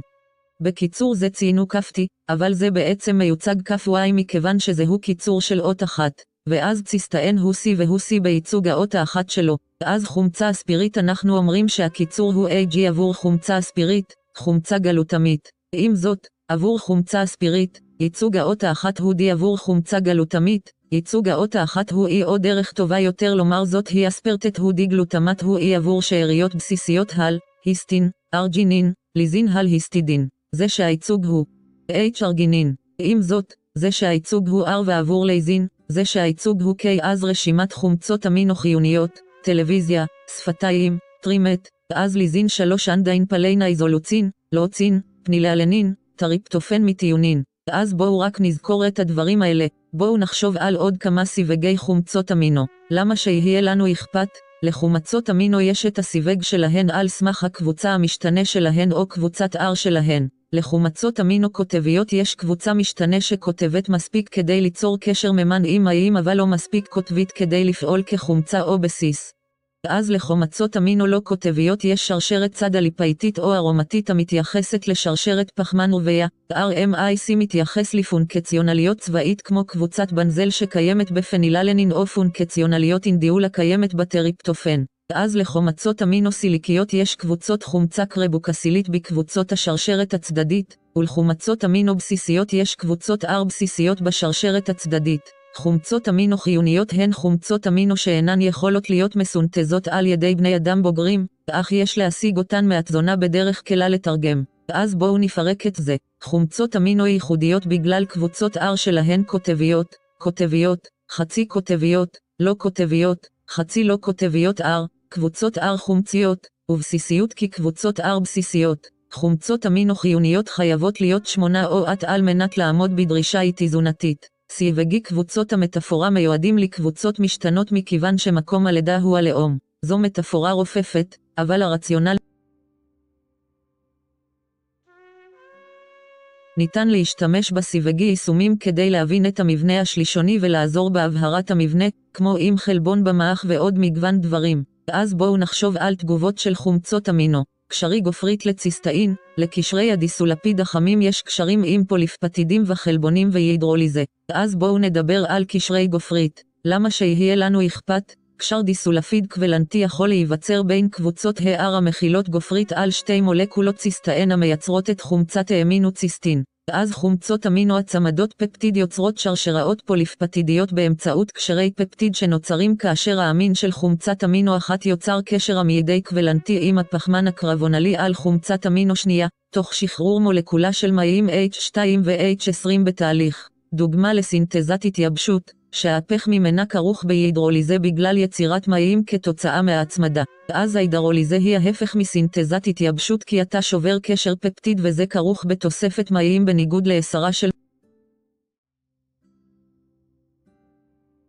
וזה כרוך בעצם, אם אתה מפזר אותו יותר למטה, תוספת של ממן לקבוצת חומצות אמינו אחת וההידרוקסי לחומצת האמינו פחמן קרבוניל שמסווג אותו כהידרוליזה. אז בואו נפרק את זה למונחים פשוטים. קשרים דיסולפידים יכולים להיווצר בין חומצות אמינו עם גופרית המכילה קבוצות R, המתייחסות בדרך כלל להתרחשות עם ציסטאין, שיש לה קבוצת מרקאפ או גופרית הידרב. קישורי פפטידים. אמין של חומצת אמינו אחת יוצר עמיד קוולנטי הקשר עם הפחמן הקרבונלי על חומצת אמינו שנייה הידרוליזה של שבירת הקשר הפפטיד באמצעות מיים, כך שדוגמאות כוללות קשרי דיסולפיד וקשרי פפטיד ציסטאין בשרשרת הפוליפפטיד, הידרוליזה וקשר פפטיד. תגובות ההידרוליזה עם גירויים מתפוריים של פרוטזות.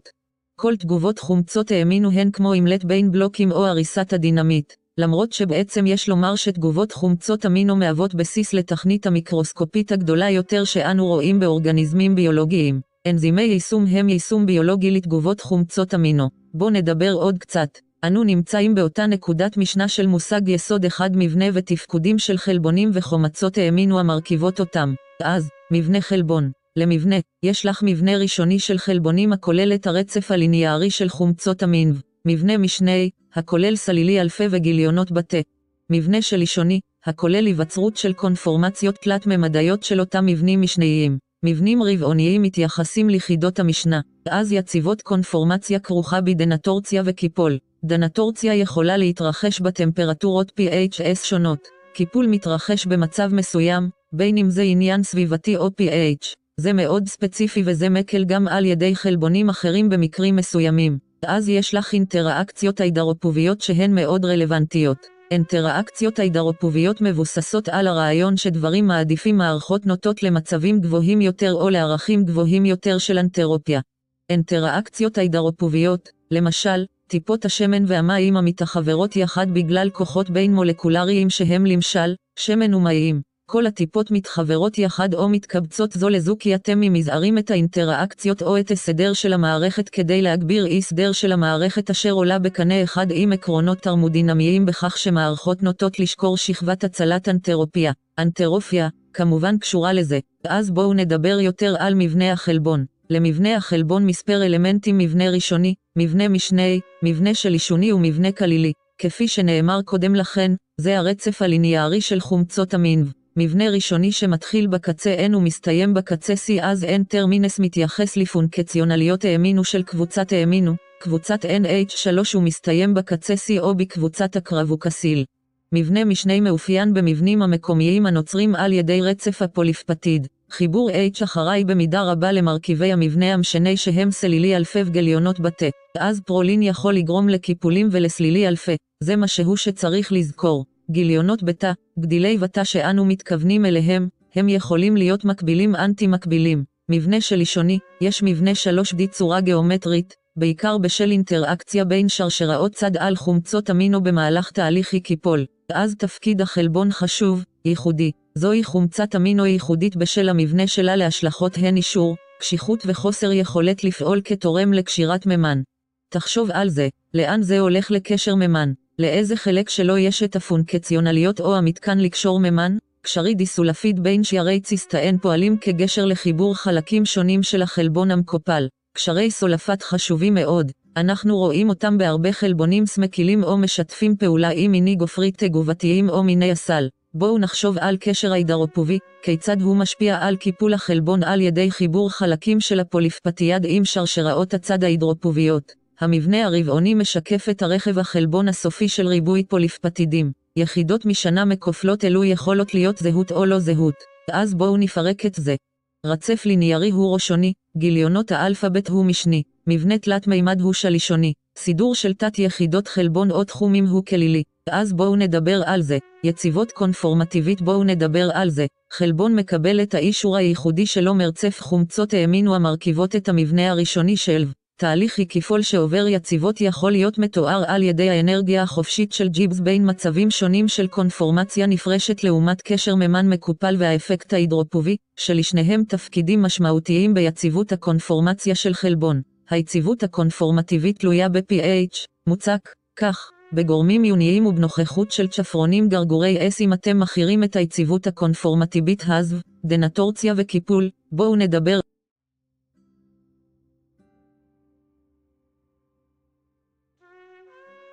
כדי להיות פעיל ביולוגית, חלבון מאמץ ושומר על אישור ספציפי בתנאים פיזיולוגיים. אלפא שתיים, בטא שתיים אנחנו חושבים על המוגלובין מאוד ספציפי באישורו. קיפול חלבון מתחיל לעתים קרובות בזמן שרצף הפוליפפטיד עדיין מתורגם וניתן להיעזר בברונזה חדה. אז ברגע שהמראה הזה יוצא בריבוזום הזה, אנחנו יודעים מה קורה. קיפול שגוי יכול להיגרם עקב בעיות בקיפול בסיוע המלווה או תנאים לא מתאימים כגון טמפרטורה, pH, ריכוז מלח או מימס. שינוי בתנאים יכול גם לגרום לדנטורציה ולאובדן אחת מרמות המבנה כשהחלבון מתפרק. בואו נדבר על אינטראקציות ההידרופוביות.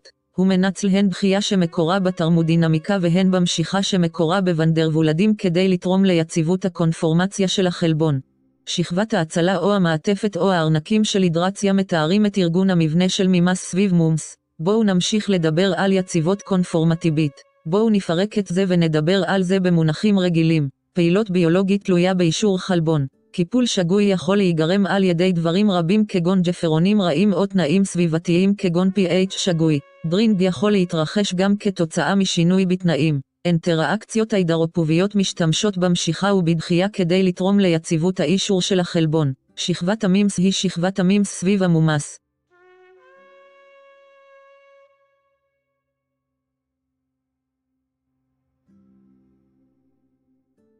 אז בואו נמשיך לדבר על דוגמאות. האישור הוא לחלבונים כמו נייר לכדור נייר. אפליקציה היא בדוגמנות דיגיטלית. ניתן ללמוד את אישור החלבון. ביוויזיבל קמיסטרי זהו נוהג נפוץ שבו אתה מסתכל על גורמי חלבון לאישור חלבון, בין אם זה ו-M D, N M D, ניתן להשתמש בכל פעימול חלבון חישובי במגוון תוכניות, רוסלין הרבה דברים שניתן להשתמש בהם. אז בואו נמשיך לדבר על זה. החלבון שאינו אנזים מתפקד, בין אם זה קשור למערכת החיסון עם אימונוגלובינים או מרגמות עם יהלום כנוזין טייטן, אותם דברים שמקלים על התנועה בארכיטקטורת הציטושלד התאית. בואו נמשיך את זה. אז פונקציות חלבון לא דומתיות, בואו נסביר כמה אנזימים נוספים הם בעלי חשיבות מדהימה, אבל התועלת הביולוגית של חלבונים משתרעת לתפקודים לא אנדמיים כמו מבנה, תחבורה, ויסות, תנועה והגנה חיסונית. לחלבונים מסוימים יש תכונה ייחודית שהיא היכולת לקשור מולקולות אחרות עם אינטראקציות לא קווילנטיות. ניתן לתאר את הקישור הזה בהתבסס על זיקה וספציפיות, כך שנוצר מפתח מהזיקה. אנחנו יודעים שהזיקה קשורה לכמה דברים. אנו חושבים שדברים שמהדהדים או עולים בראש הם אפקט הבוי שנותן את ההמוגלובין על פי אייץ' אס שונה, אבל בואו נמשיך כך. דרגות גבוהות של שונות חלבון מאפשרת לתכונה מרכזית של מערכת החיסון המסתגלת או הנרכשת ייצור של נוגדנים.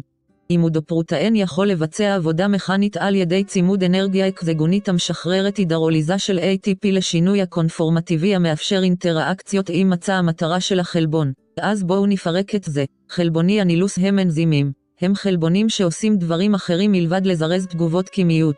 לחלק מהחלבונים יש את היכולת הייחודית להיקשר. אז כשאנחנו חושבים על זה, חשבו מה השורש או השורש הלטיני של ביינד, לגר. אז לגה, לגאנד. בכל מקרה, דרגות גבוהות של שונות חלבון מאפשרות ייצור של נוגדנים. מונופרוטאין מבצע את עבודתו על ידי צימוד אנרגיה של הידרוליזה אקזגונית של איי טי פי לשינוי קונפורמציה. בואו נדבר על דוגמה לאימונוגלובין זה. חלבון משמש כנוגדן חלבונים דינמיים מתפורה. ננמיה פרוטינס הם החלבונים קבועים R לאלפבית. פשוט לא מדברים עליהם או פשוט לא נחשבים להם בכבדות בחוגים מסוימים. אז יישומים פתולוגיות מחלות שונות קשורות לחסרים בלא אנטי-מיקרופרוטאינים כמו מחלת תאי חרמש, מחלת תאי חרמש, קבוצת המחלות ויש לנו מגוון בהתאם למה שמתרחש. זוהי המוגלובנופתיה המתייחסת למחלה המבוססת על מולקולת המוגלובין רגילה. אז זה סוג של מחלת תאי חרמש של המוגלובנופתי. בואו נמשיך את זה. מבנה ותפקוד האנזימים תפקידם של אנזימים בזרז תגובות ביולוגיות. סיווג האנזים לפי סוג תגובה. הו, איזה קטן להגיע לזה אחר כך. הפחתת אנרגיית ההפעלה, המצב והספציפיות של האנזים מודל אוקטוציטים מושרי מודל המנגנון של קופקטור קטליזה קו אנזימים ויטמינים מסיסים היטב השפעות של תנאים מקומיים של פעילות האנזים. בואו נעבור סקירה מהירה, סקר מהיר. תפקוד אנזימים וזירוז תגובות ביולוגיות. אנחנו יודעים שדבר אחד עולה בראש העיכול.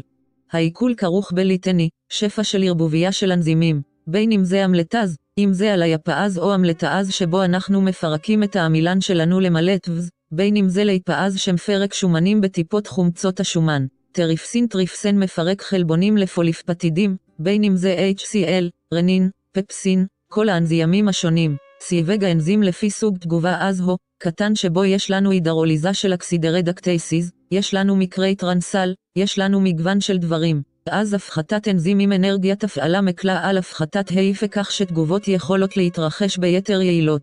הם זרזים ביולוגיים המספקים נתיב חלופי להתרחשות תגובות. אז מצא סגוליות אנזים אנזים הוא מאוד ספציפי אם חושבים על זה. סוביסטרטים רבים המגיבים עם אנזימים הם סטריאו ספציפיים ולכן חייבת להיות מידה גבוהה של ספציפיות לקולטן או לדבר שמקבל גם משהו.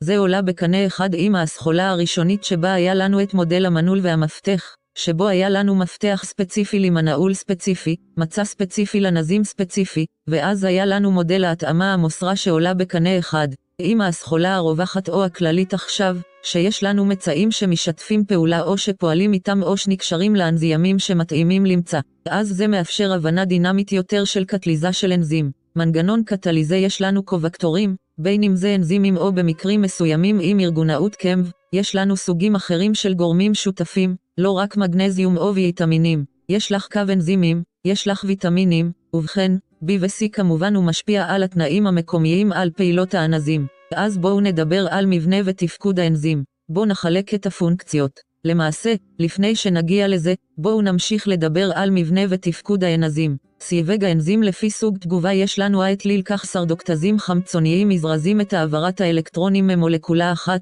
הרדבקניתן תורם האלקטרונים.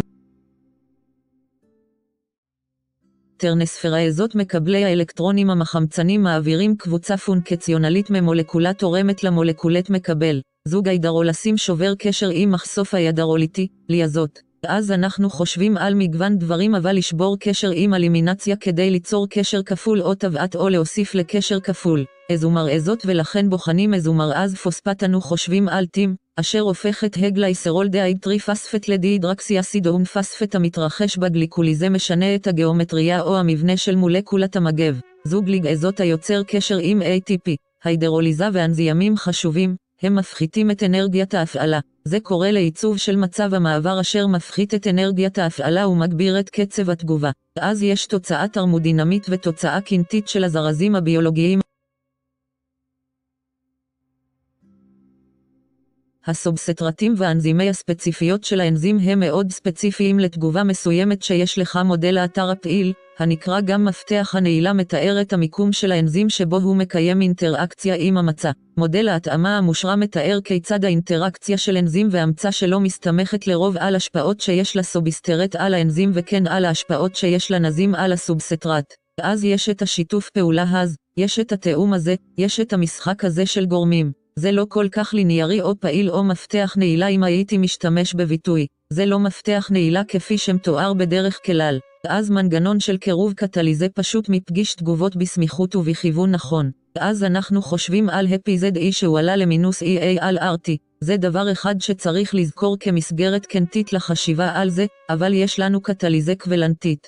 קבוצה תגובתית על האנזים קשורה באופן קבלנטי באופן זמני לקטליזה המבוססת על חומצה המצה. הקבוצה התגובתית על האנזים פועלת בתור תורם הפרוטונים, קטליזה של יון מתכת מקבלת, מסייעת באינטראקציה אלקטרופילית או נוקלאופילית כדי להקשר למצע, להגדיל את אנרגיית הקישור. יונים אורגניים מסייעים לאנזים בפעילותו הקטליטית. אז גורמים משותפים או גורמי מטבע אם אתה רוצה לזכור שגורמי מטבע הם אורגניים. אז מולקולות אורגניות קטנות של קו אנזים מסייעות לאנזים בפעילות קליקית. ויטמינים מסיסים פיראיים B ו-C, מסיסים בשומן עד ו-K. ההשפעות של אנזים מותנה מקומי. שינויים בפעילות בסביבה משפיעים על אנזימים. לדוגמה, שינויים בטמפרטורה וב-P H משפיעים על תגובות האנזים. הם מכוונים היטב לסביבה, כך שתוכל... אז בואו נפרק את זה. פונקציות של אנזימים בזירוז תגובות ביולוגיות. אנזים הוא זרז ביולוגי מייצב מצב מעבר, מוריד את אנרגיית ההפעלה, מה שמאפשר לתגובה להתקדם מהר יותר ובעילות קטליטית יותר, ולאחר מכן סיווג לפי סוג תגובה. יש לך אקסידו רידקטייסיז מזורז חמצון והפחתה, העברת הידרוליזה פונקציונלית יותר בשילוב, שבירת קשר עם ביקוע הידרולית תמוגה, שבירת קשר עם איזומרזים, אלימינציה לשנות את הגיאומטריה של המבנה להיגאז מחוברת. יצירת קשר עם A T P. הידרוליזה הפחתת אנרגיית ההפעלה מתרחשת באמצעות ייצוב מצב המעבר אשר מפחית את אנרגיית ההפעלה ומגביר את קצב התגובה. מצב האנזימי סגוליות. אנזים הם מאוד ספציפיים לתגובה מסוימת. מודל האתר הפעיל, ההתאמה המושרה על ידי מנעול ומפתח מתאר את האינטראקציה של אנזים ומצב וכיצד היא מסתמכת על ההשפעות של מנגנוני המיץ. קירוב קטליזה מפגיש מגיבים. קבוצה תגובתית על האנזים קשורה באופן קבלנטי באופן זמני למצע, קטליזה קבלנטית. יש לך גם קטליזה מבוססת חומצה, שבה אתה פועל כתורם פרוטוני, מקבל יון מתכת. קטליזה מסייעת לאינטראקציות אלקטרופיליות או נוקלאופיליות או נקשרת למצע, הגדלת אנרגיית הקישור. גורמים משותפים ביונים אורגניים המסייעים לאנזים בפעילות קטליטית. קו אנזים עם מולקולות אורגניות קטנות המסייעות בפעילות קטליטית. אז יש לנו את הדברים האלה לזכור. אז בואו נחשוב על קימוטריפסין לדוגמה. זה פועל כאנזים הפרעות עיכול, אז מטפורה שאנחנו יכולים לחשוב עלי. פונקציונליות האנזים היא כמו ספר פתוח. ככל שאתה קורא או לומדים אותו יותר, אתה לומד עליו יותר. ממבנה לרכיבים ועד לקופקטורים ואנזיימים, הפרעות אנזימתיות עשויות להיות מטופלות על ידי הרבה דברים. עם זאת, הפרעה אנטימית אחת שאנו יכולים לחשוב עליה הן אליה דורשות שימוש של אנדוקרינולוג רופא המונים פנימי מגוון של אנשים. אז בואו נמשיך כך. בקרה על פעילות האנזים יש לנו קינטיקה, יש לך קטליזה כללית, ואתה גם יכול לחשוב על סוגי עיכוב ויסות משוב קואופרטיביות של מיקי למנטן, עיכוב תחרותי, עיכוב לא תחרותי, עיכוב מעורב, עיכוב תחרותי, ויש לך אנזימים רגולטוריים. אנזימים אלוסטריים שעברו שינוי קבלנטי. אנזימים, אנזימוגנס. בואו נדבר על קינטיקה. קינטיקה מתמקדת בקצבי תגובה עם אנזימים. אז באופן כללי, קטליזה היא תהליך האצת תגובה כימית. אנזימים משפיעים על הקינטיקה, לא על התרמודינמיקה. אנחנו יכולים לומר את זה במובן מסוים, אבל הם משפיעים בעיקר על הקינטיקה. מצ'יליס מנטן המשוואה הכללית הזו מחשבת את התגובה האחורית באמצעות ריכוז התחליף של מהירות תגובה V-Max בסוגריים S וקבוע המנטליות של מקהיליס K M שווה לריכוז תחליף שבו קצב התגובה הוא חצי או אפס נקודה חמש. פמקס קופרטיבטי מקרה שבו הקישור של ליגנד אחד יגביר את הזיקה לקישור ליגנד אחר באתר אחר. זה קורה עם אנזימים עם אתרי קישור מרובים, לרוב על פני מספר יחידות משנה. אתרים מחייבים שאינם אתרי מצע פעילים נקראים אתרים אלוסטריים. אז אלסטיירי אחר שגם אנחנו יכולים לחשוב עליו. אנזימים עוברים שינוי בפעילות הגאלית בגלל מולקולה שנקשרה לאתר אלוסטרי U S, המכונה אנזימים אלוסטריים. אז הרבה דברים שאנחנו יכולים לחשוב על ויסות משוב של אנזים מתרחש כאשר תוצר של התגובה נקשר לאתר אלוסטרי באנזים המשפיע על פעילות קטליטית. סוגי העיכוב השונים שלך. תחרותי כוללת מולקולה שדומה מספיק למצוא אנזים שיכול להתחרות. זו המילה העיקרית למרחב התופס את האתר הפעיל. עיכוב לא תחרותי מולקולה נקשרת לאתר אלוסטרי באנזים וגורמת לשינוי קונפורמציה שמפחית את הפעילות הקטליטית באתר הפעיל ללא קשר עם המצע כבר קשור. אז בלי קשר לשאלה אם המצע כבר קשור, המולקולה יכולה להיקשר לאתר אלסטריק-סטריק, ולגרום לשינוי קונפורמטיבי וזה יקטין את הפעילות הקטליטית. אז יש לך גם עיכוב מעורב שבו מולקולה נקשרת לאתר אלסטריקסיט-אסטרקסייד על האנזים וגורמת לשינוי קונפורמציה שמפחית את הפעילות הקטליטית באתר הפעיל. לא תחרותי כולל מולקולה שנקשרת רק למתחם מצע אנזים, מה שהופך אותו לבלתי פעיל קטליטית. אז יש לך אנזימים מבסטים לאורך מסלול שמכוון ספציפית לביסות המסלול. אנזימים רגולטוריים. אנחנו יכולים לחשוב על אליה מתרחשים בשלבים המחויבים, מגוון ה-P F K שלך של אחרים. אז אנזים אלוסטרי מבסט על ידי מולקולה יעילה שנקשרת באתר אלוסטרי. אנו חושבים על אמנת K M P של מולקולה רגולטורית שש. אנזימים שעברו שינוי יכולים להפעיל או לבטל אנזים באמצעות הוספה או הסרה של חומר משנה באמצעות אנזימים של קשר קבילנטי בלתי הפיך טיימוג'נס פרו. אז טריפטון צורה פרוגרסיבית לא פעילה של אנזים שתעבור המרה בלתי הפיכה לצורה הפעילה הסופית של אנזים. אמג'ינס ועיכול הסביבה נוטה לבעוט אותם לתוך שערה. בואו נמשיך את זה. בואו נפרק את זה קצת. חדשנות תחרותית. יש לך דמיון לא תחרותי. זה הכריכה שאנחנו רוצים לזכור. תחרותי לא נחשוב על המונח המורכב של מצע האנזים על האנזימולוגיה הוא לבית כפי שהאנזים האלוסטרי הוא לבית. האתר האלוסטרי הוא שני חלונות. העיקרון כפי שהודגש הוא הרעיון שהאתר האלוסטרי הוא אתר שונה מאתר הקישור שהוקם. אז יישום של זה הם מאפננים אלוסטריים ואתה יכול להסתכל עליהם אז אתה רוצה לדבר גם על כמה מאמרי כתב עת. אתה יכול להסתכל על הנייר הזה. נקס מדקם לטרס אלפיים וחמש עשרה, שנים עשר בפברואר. מאפננים אלוסטריים, מושג עולה בגילוי תרופות. בואו נדבר על תת הנקודה השנייה העברת מידע גנטי מהגן לחלבון. בואו נמשיך את זה. אחד הדברים שלמדתי מקריאה על המבחן הזה הוא שהוא דורש הרבה סיבולת. אז אנחנו הולכים על השעה וחצי, תשעים וחמש דקות, הזמן של קטע או קטעים מדעיים. אונבי, העברת מידע גנטי מהגן לחלבון. אז יש לנו מבנה ותפקוד של חומצת גרעין. זהו מושג ביולוגיה ובאוקימיה. התיאור כולל נוקלאוטידים ונוקלאוצידים. אז ההבדל בין נוקלאוטיד, נוקלאוציד הוא הפוספט. לנוקלאוטידים יש את הפוספט, יש להם את מרחב החנקן, הסוכר והפוספט. לנוקלאוצידים יש רק את החלל החנקן ואת ריבוז הסוכר או האוקסיריבוז. אז יש לך חתך פירמידינים ופורינים פירמידינים פי שבו יש לנו פירמידינים שיכולים להיות או שזה מונח הגג של ציטדין, ורציל ותיאמין. יש לנו את שאריות הפורין שהם האדנין והגואנוזין. מלבד זאת, מוטציות מעבר מערבות קבוצות בתוך אותן מטריות. טרנסורסיה כרוכה במוטציות או שינויים מחוץ למטריות הללו. אז מה שאני מתכוון בכך הוא מעברים מערבים אזרח לאורצל או אזרח תיאמין או אורצל לתימין. טרנספורמציה של אזרח לאפרין או פורין להיקפית. תחשוב על זה. המונח המסובך ביותר או המונח השונה ביותר במקום מעבר הוא טרנסוורסיה. כל כך דיוקסיריב אלי חומצה קונוקלאית, סליל כפול. יש לך טופס A שלך, טופס B שלך. טופס Z שלך, יש לך את מבני ה-D N A שלך מדגם וטסון קריק, יש לך דגמים אחרים אבל מודל וטסון קריק הוא זה שאנחנו רוצים להתמקד בו, יש לך את הספציפיות של זיווג הבסיס שלך עם מבנה חומצת גרעין, האדניין שלך נקשר לתמין, הגואנוזין שלך נקשר עם ציסטיאדין אדנין תמין, יש לך שני קשרי מימן, גואנוזין וציטדין, יש לך שלושה קשרי מימן, D N A חשוב מאוד, יש לו פונקציונליות בהעברת מידע גנטי וזה גם חשוב כפי שאנו רואים כאשר ה-די אן איי עובר דנטורציה, מתחדש ומכלאה, אז חומצות גרעין הן אורגניות, חומצות הן מיקרומולקולות אורגניות המורכבות ממגוון מצומצם של נוקלאוטידים מונומרים המקושרים יחד לפולימר נוקלאוטידים נוקלאוטידים. חומצת הגרעין המונומרית היא נוקלאוטיד אשר בתורו מורכב משלושה חלקים טבעת סוכר, בסיס ארלדי וקבוצת פוספט. נוקלאוטיד בנוי דומה עם טבעת סוכר ובסיס אירוי אך חסר קבוצת פוספטים. בואו נחשוב על עמוד השדרה של הסוכר פוספט במבנה של נוקלאוטיד.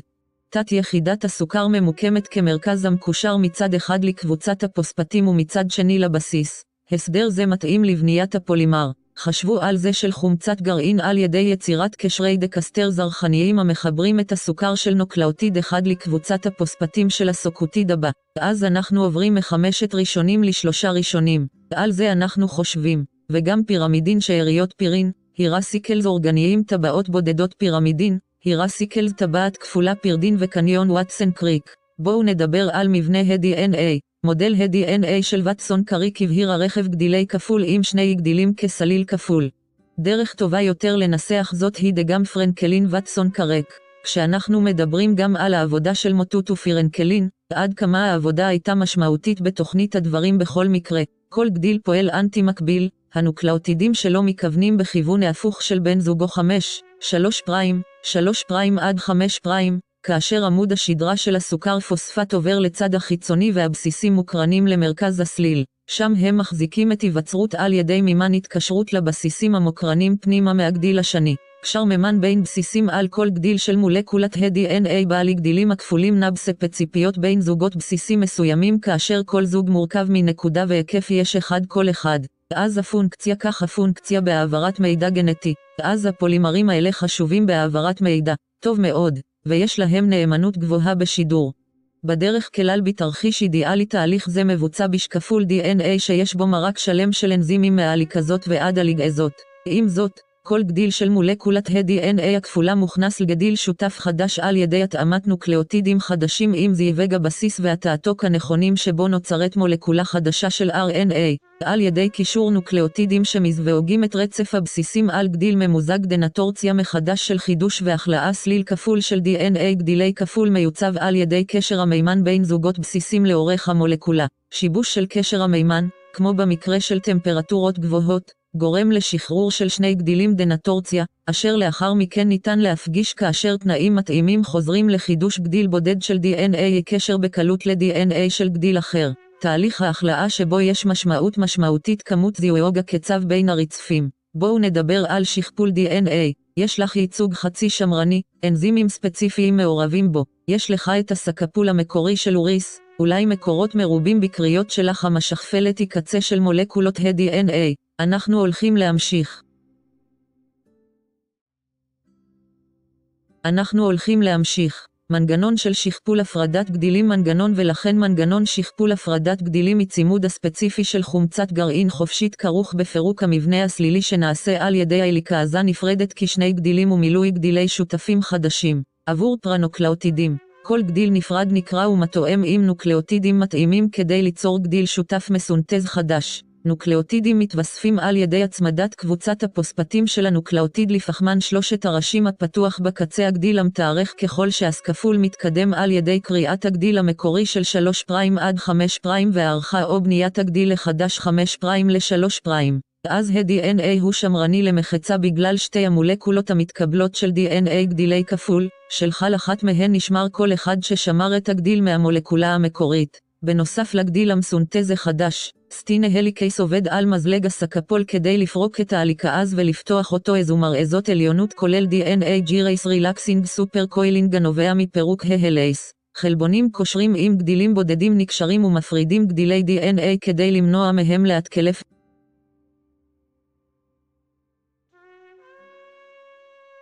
הפרימטים יוצרים פרימירים קצרים של אר אן איי המחוברים באופן זמני כדי ש-די אן איי פולימראז יתפשט מה-די אן איי. פולימראז או קו אחר מזלג שכפול הפועל להוספת נוקלאוטידים בחמישה כיווני ראש שלוש ראשיים שהוא מגיע ומסיר ומתקן נוקלאוטידים. טי אן איי ליגייס עוזר בחוטים איך צמודים לאותם קטעים קזחיים טילמרייס מעריך תלאומרים של די אן איי או קריוטי ליניארי ולכן הוא ריס מקורות שכפול מקורות מרובים ועיקריותים תהליך שכפול ה-די אן איי מתחיל במקור שכפול שבו המולקולות שני גדילים מופרדים, מה שיוצר בועת שכפול עם שכפול. מזלגות וזימנו די אן איי דו-כיווני תרחק מהמקור. שכפול הקצוות של מולקולות ה-די אן איי בקירום וזומים כלשהם יגיע לבעיה עם שכפול בקצה גדיל הגרון, שבאמצעותו חלק מהגדיל ממש בקצה הנמצא בתלומר אינו מסוגל לסנטז. בשל היעדר שלושה קצוות ראשוניים של נוקלאוטיד שימשכו משקפול ה-די אן איי הוא עריכת שולחן או התפרקות בגד תפירה שמירה על קשירת מתח זה הנחה מצוינת עבור חישול מות ה-די אן איי אימון צפרדעים מפלצות לפני שהן נופלות הן מתארכות האם זה מחזק יישום של שכפול ה-די אן איי הזה?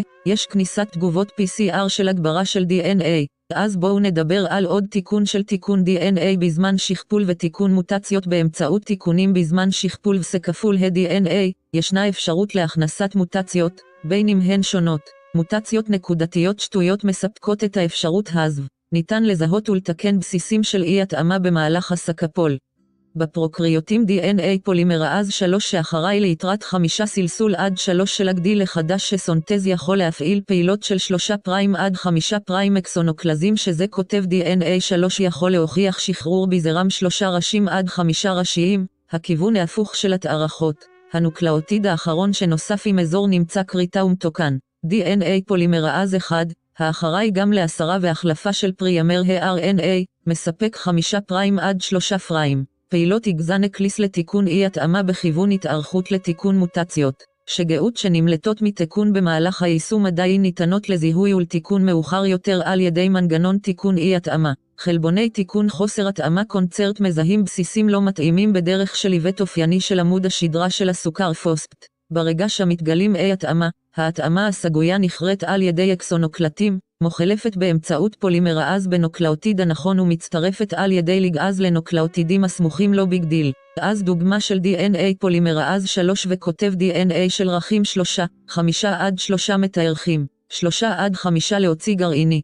אז כותב דנה שלוש עד שלוש מעריך כותב דנה מוציא שלוש עד חמישה כותב דנה אחד להסיר ולהחליף פריימרים של אר אן איי, לא בזבוז. גם חמישה ראשוניים, שלושה ראשוניים יגזן הקליט. זה זה. אז בואו נדבר על אחד הדברים האהובים עלי לדבר על קוד גנטי. די אן איי דוגמה חיונית ל-אר אן לחלבון. ייצוגי הקודון המשולש, קשרי קודון לאנטי קולון, קוד גנרי, כל אפקט הנדנוד, זיווג נדנוד, שטות מסנס, התחלת קודונים, סיום, מורנה. אז ילד הדוגמות המרכזי, בוא נלך לעיר בעניין הזה הוא המודל של זרימת המידע הגנטי שמתארת ייצור החלבון מההוראה המקודדת ב-די אן איי דרך אר אן איי לחלבון. אני חושב שזה חזק כשאפשר ללמוד. אז שלושה ייצוגים שווים. אתה יכול בעצם למפות טרנסורסיות ומעברים בראש שלך כשאתה מדבר מית גלוטמת ולין, שהם גלוטמת ולין, תג, כן, אתה יכול למפות את הדברים האלה בראש שלך.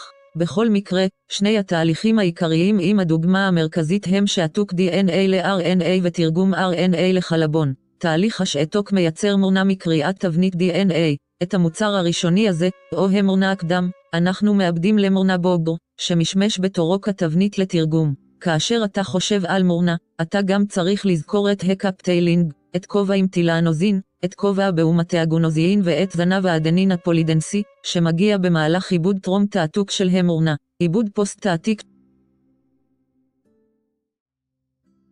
קוד שלישייה. קבוצה של שלושה נוקלאוטידים אר אן איי קוראת יחד את קוד הפך עבור קודון סופי של חומצת אמינו ספציפית בכל קודון. אז יש לך שלושה מקומות, כל אחד ממולא באחד מארבעת הנוקלאוטידים הקיימים ב-אר אן איי. יש לך את ה-יו יו יו שלך, שהוא פנילנין ל-ג'י ג'י ג'י שלך.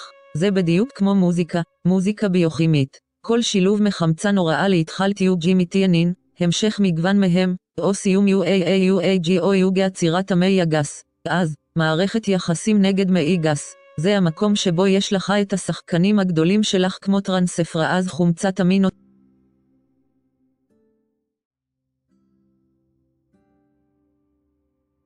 יש לך סינתזה אמינו את שלה וזה פשוט נפלא. מכונות התרגום האחראיות לביצוע קריאה זו של המי הגס משתמשות ברצף הספציפי של שלושה נוקלאוטידים הנקרא אנטיקודון כדי להתאים לכל קודון. מנגנון זה הוא סוג שני של אר אן איי הנקרא תונת טרנספר אר אן איי על תפקידו בחיבור או העברת חומצת האמינו המתאימה לרצף הפוליפפטידים. אז בואו נדבר על אפקט הנדנוד. היתירות בקוד E מספר כאודונים המקודדים לאותה חומצת אמינו מתייחסת לקוד הגנרי. אז מה שזה אומר הוא שאם אתה נכנס לרשימה, יש לך שניים של אלנין יש שני נקודות, אז U U ו-U U C, ואז יש לך גם דוגמאות עם סורי שבהן יש לך F two, L two, L four, אני שלוש עוצרים. יש לך את ה-S four שלך, P four, T four, four S four כולל U Q, U C C, U C O G. ואז גם אם אתה יורד לעמוד האחרון, יש לך C, שני יצירות, three W, four R, four S, שניים שבהם יש לך A G, U A G C, אז יש לך שישה ייצוגים לקרמיקה, שישה ייצוגים לארג'יניין, ויש לך גם כמה ייצוגים גם לאחרים, ארבעה ייצוגים של חלבון, ארבעה ייצוגים, ארבעה ייצוגים ל...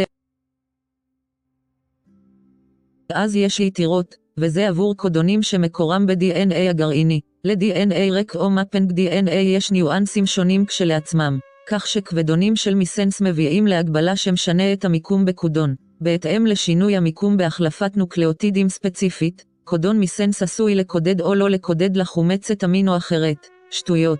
המעי הגס אחראים לסיום רצף הפוליפפטידים. שטויות. למעי הגס אין. אז המטיוניין שלך, אוגוסט, U A A, U A G, U G, אלו הם המי הגס שלך, אז נפגש, תתחיל, זה מה שאנחנו שומרים על זה, מטיונין, התחל, עצור, נקודתיים, איך אני זוכר אותם בתור U A A, ואז U G, ואתה הופך אותו, הפוך את השניים האחרונים ותקבל U A G, אז אקדמייתך עוזרת מאוד להבנת הדברים האלה, תמלול חלבון מטאפורי הוא כמו לרשום מערות, לכתוב מילים של שפה, ותרגום הוא כמו שינוי שיפוט. אז בואו נדבר יותר על פישוט העניין.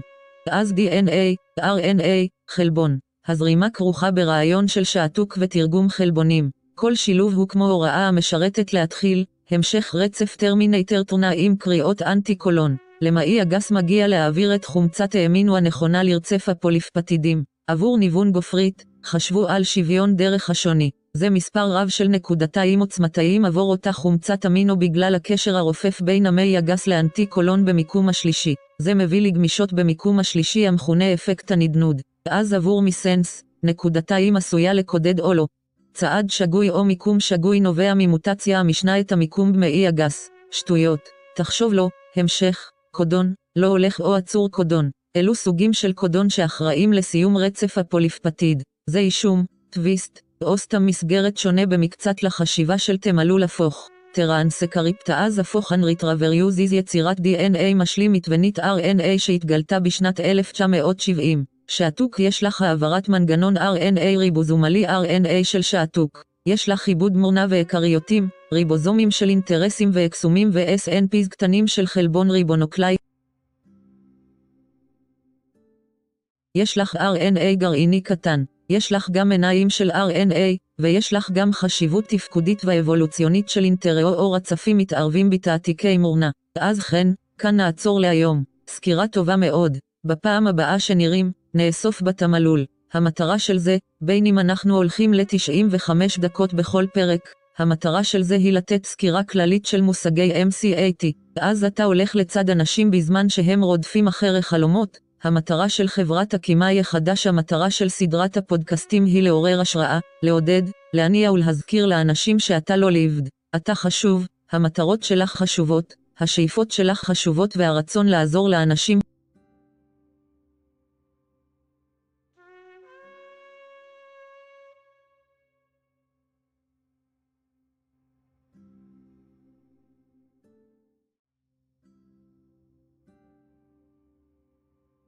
המטרה של הפודקאסט הזה היא לעודד וליצור מסגרת לאנשים ללמוד ולעשות ריבוי משימות קצת יותר טוב. שוב, זהו מסע הפודקאסט New Chemist M C A T. הדעות של הפודקאסט הזה אינן קשורות ל-A A F C, אלה של האורחים ושל המארח בלבד.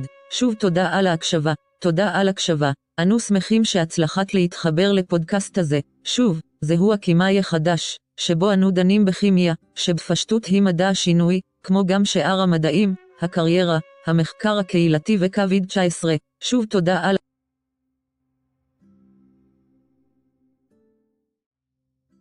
שימו לב שהצפיות בפודקאסט הזה מייצגות את אלו של האורחים שלי, אנלוגיה.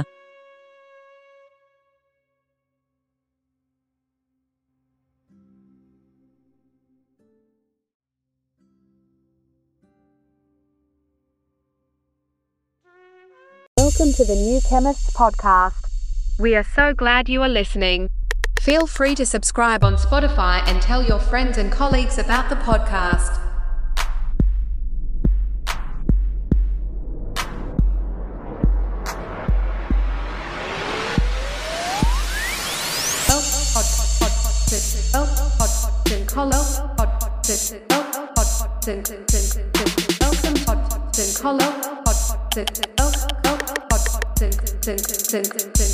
Welcome podcast.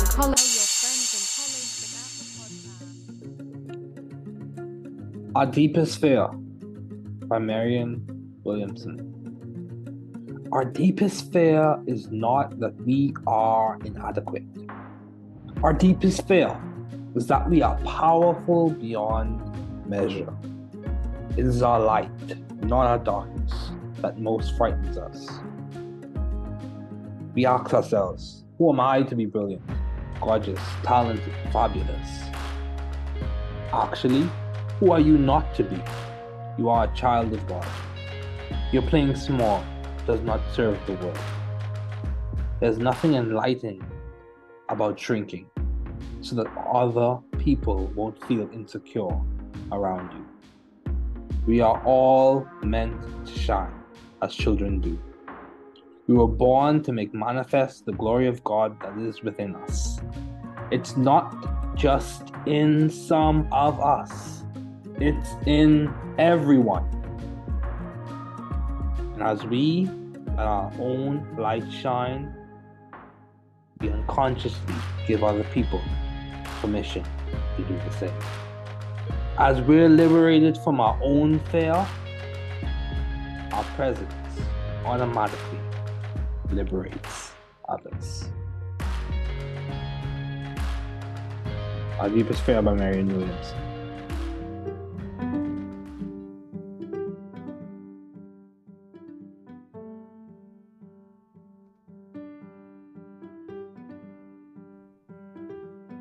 You are very important, especially to us here at the New Chemist Podcasting Group. You listening in is significant.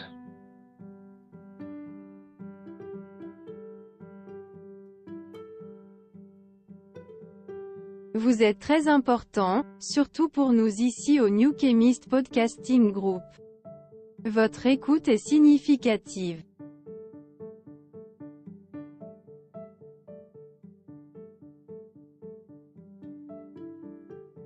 Usted es muy importante, especialmente para nosotros aquí en The New Chemist Podcasting Group. Usted escuchando, es significativo. Você é muito importante, especialmente para nós do The New Chemist Podcasting Group. Você ouvindo, é significativo.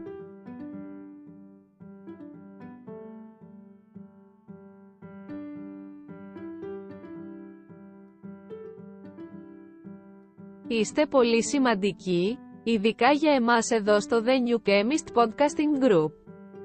Το να ακούς είναι σημαντικό.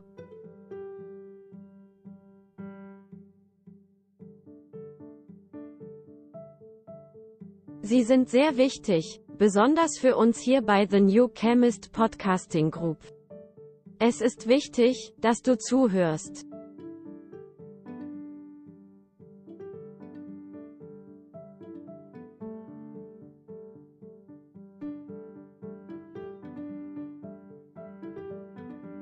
Je bent erg belangrijk, vooral voor ons hier bij The New Chemist Podcasting Group. Dat je meeluistert, is veelbetekenend. You are very important, especially to us here at the New Chemist Podcasting Group. You listening in is significant.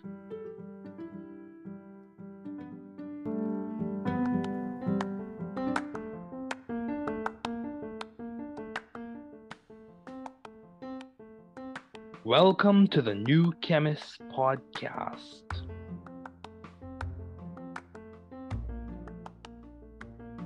Bienvenidos al podcast del Nuevo Químico.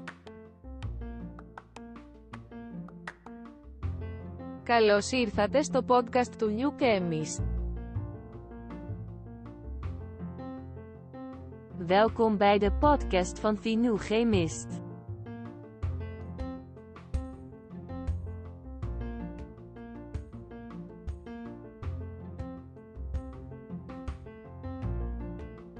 Bienvenue sur le podcast du Nouveau Chimiste.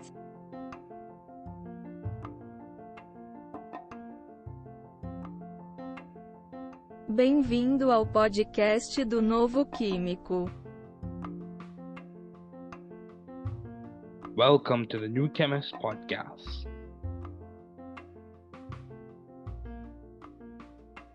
Work hard.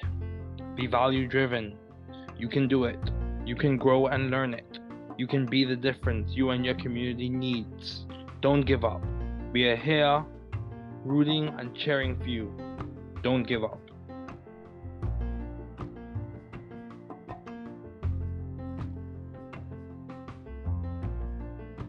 Travaillez dur. Soyez axés sur la valeur. Tu peux le faire.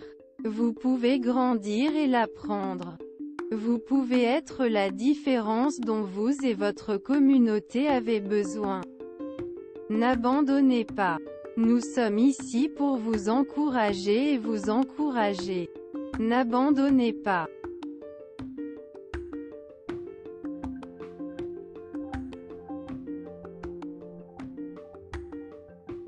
Trabalhar duro. Seja orientado por valores. Você consegue. Você pode crescer e aprender. Você pode ser a diferença que você e sua comunidade precisam. Não desista. Estamos aqui torcendo e torcendo por você. Não desista.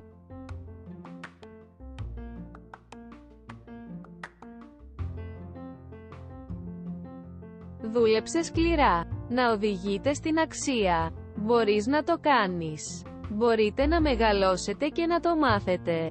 Μπορείτε να είστε η διαφορά που χρειάζεστε εσείς και η κοινότητά σας. Μην τα παρατάς. Είμαστε εδώ για να σας ζητοκραυγάσουμε. Μην τα παρατάς.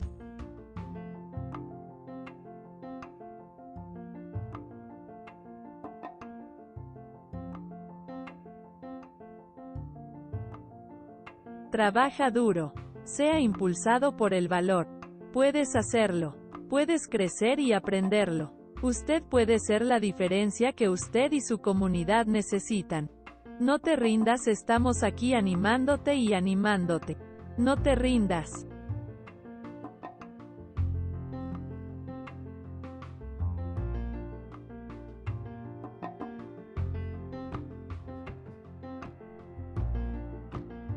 Werk hard. Wees waardegedreven. Je kunt het. Je kunt groeien en leren. U kunt het verschil zijn dat u en uw gemeenschap nodig hebben. Geef niet op. We zijn hier om voor je te roten en te juichen.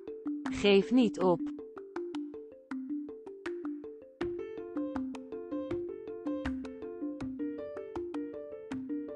Work hard. Be value driven. You can do it. You can grow and learn it. You can be the difference you and your community needs. Don't give up. We are here rooting and cheering for you. Don't give up.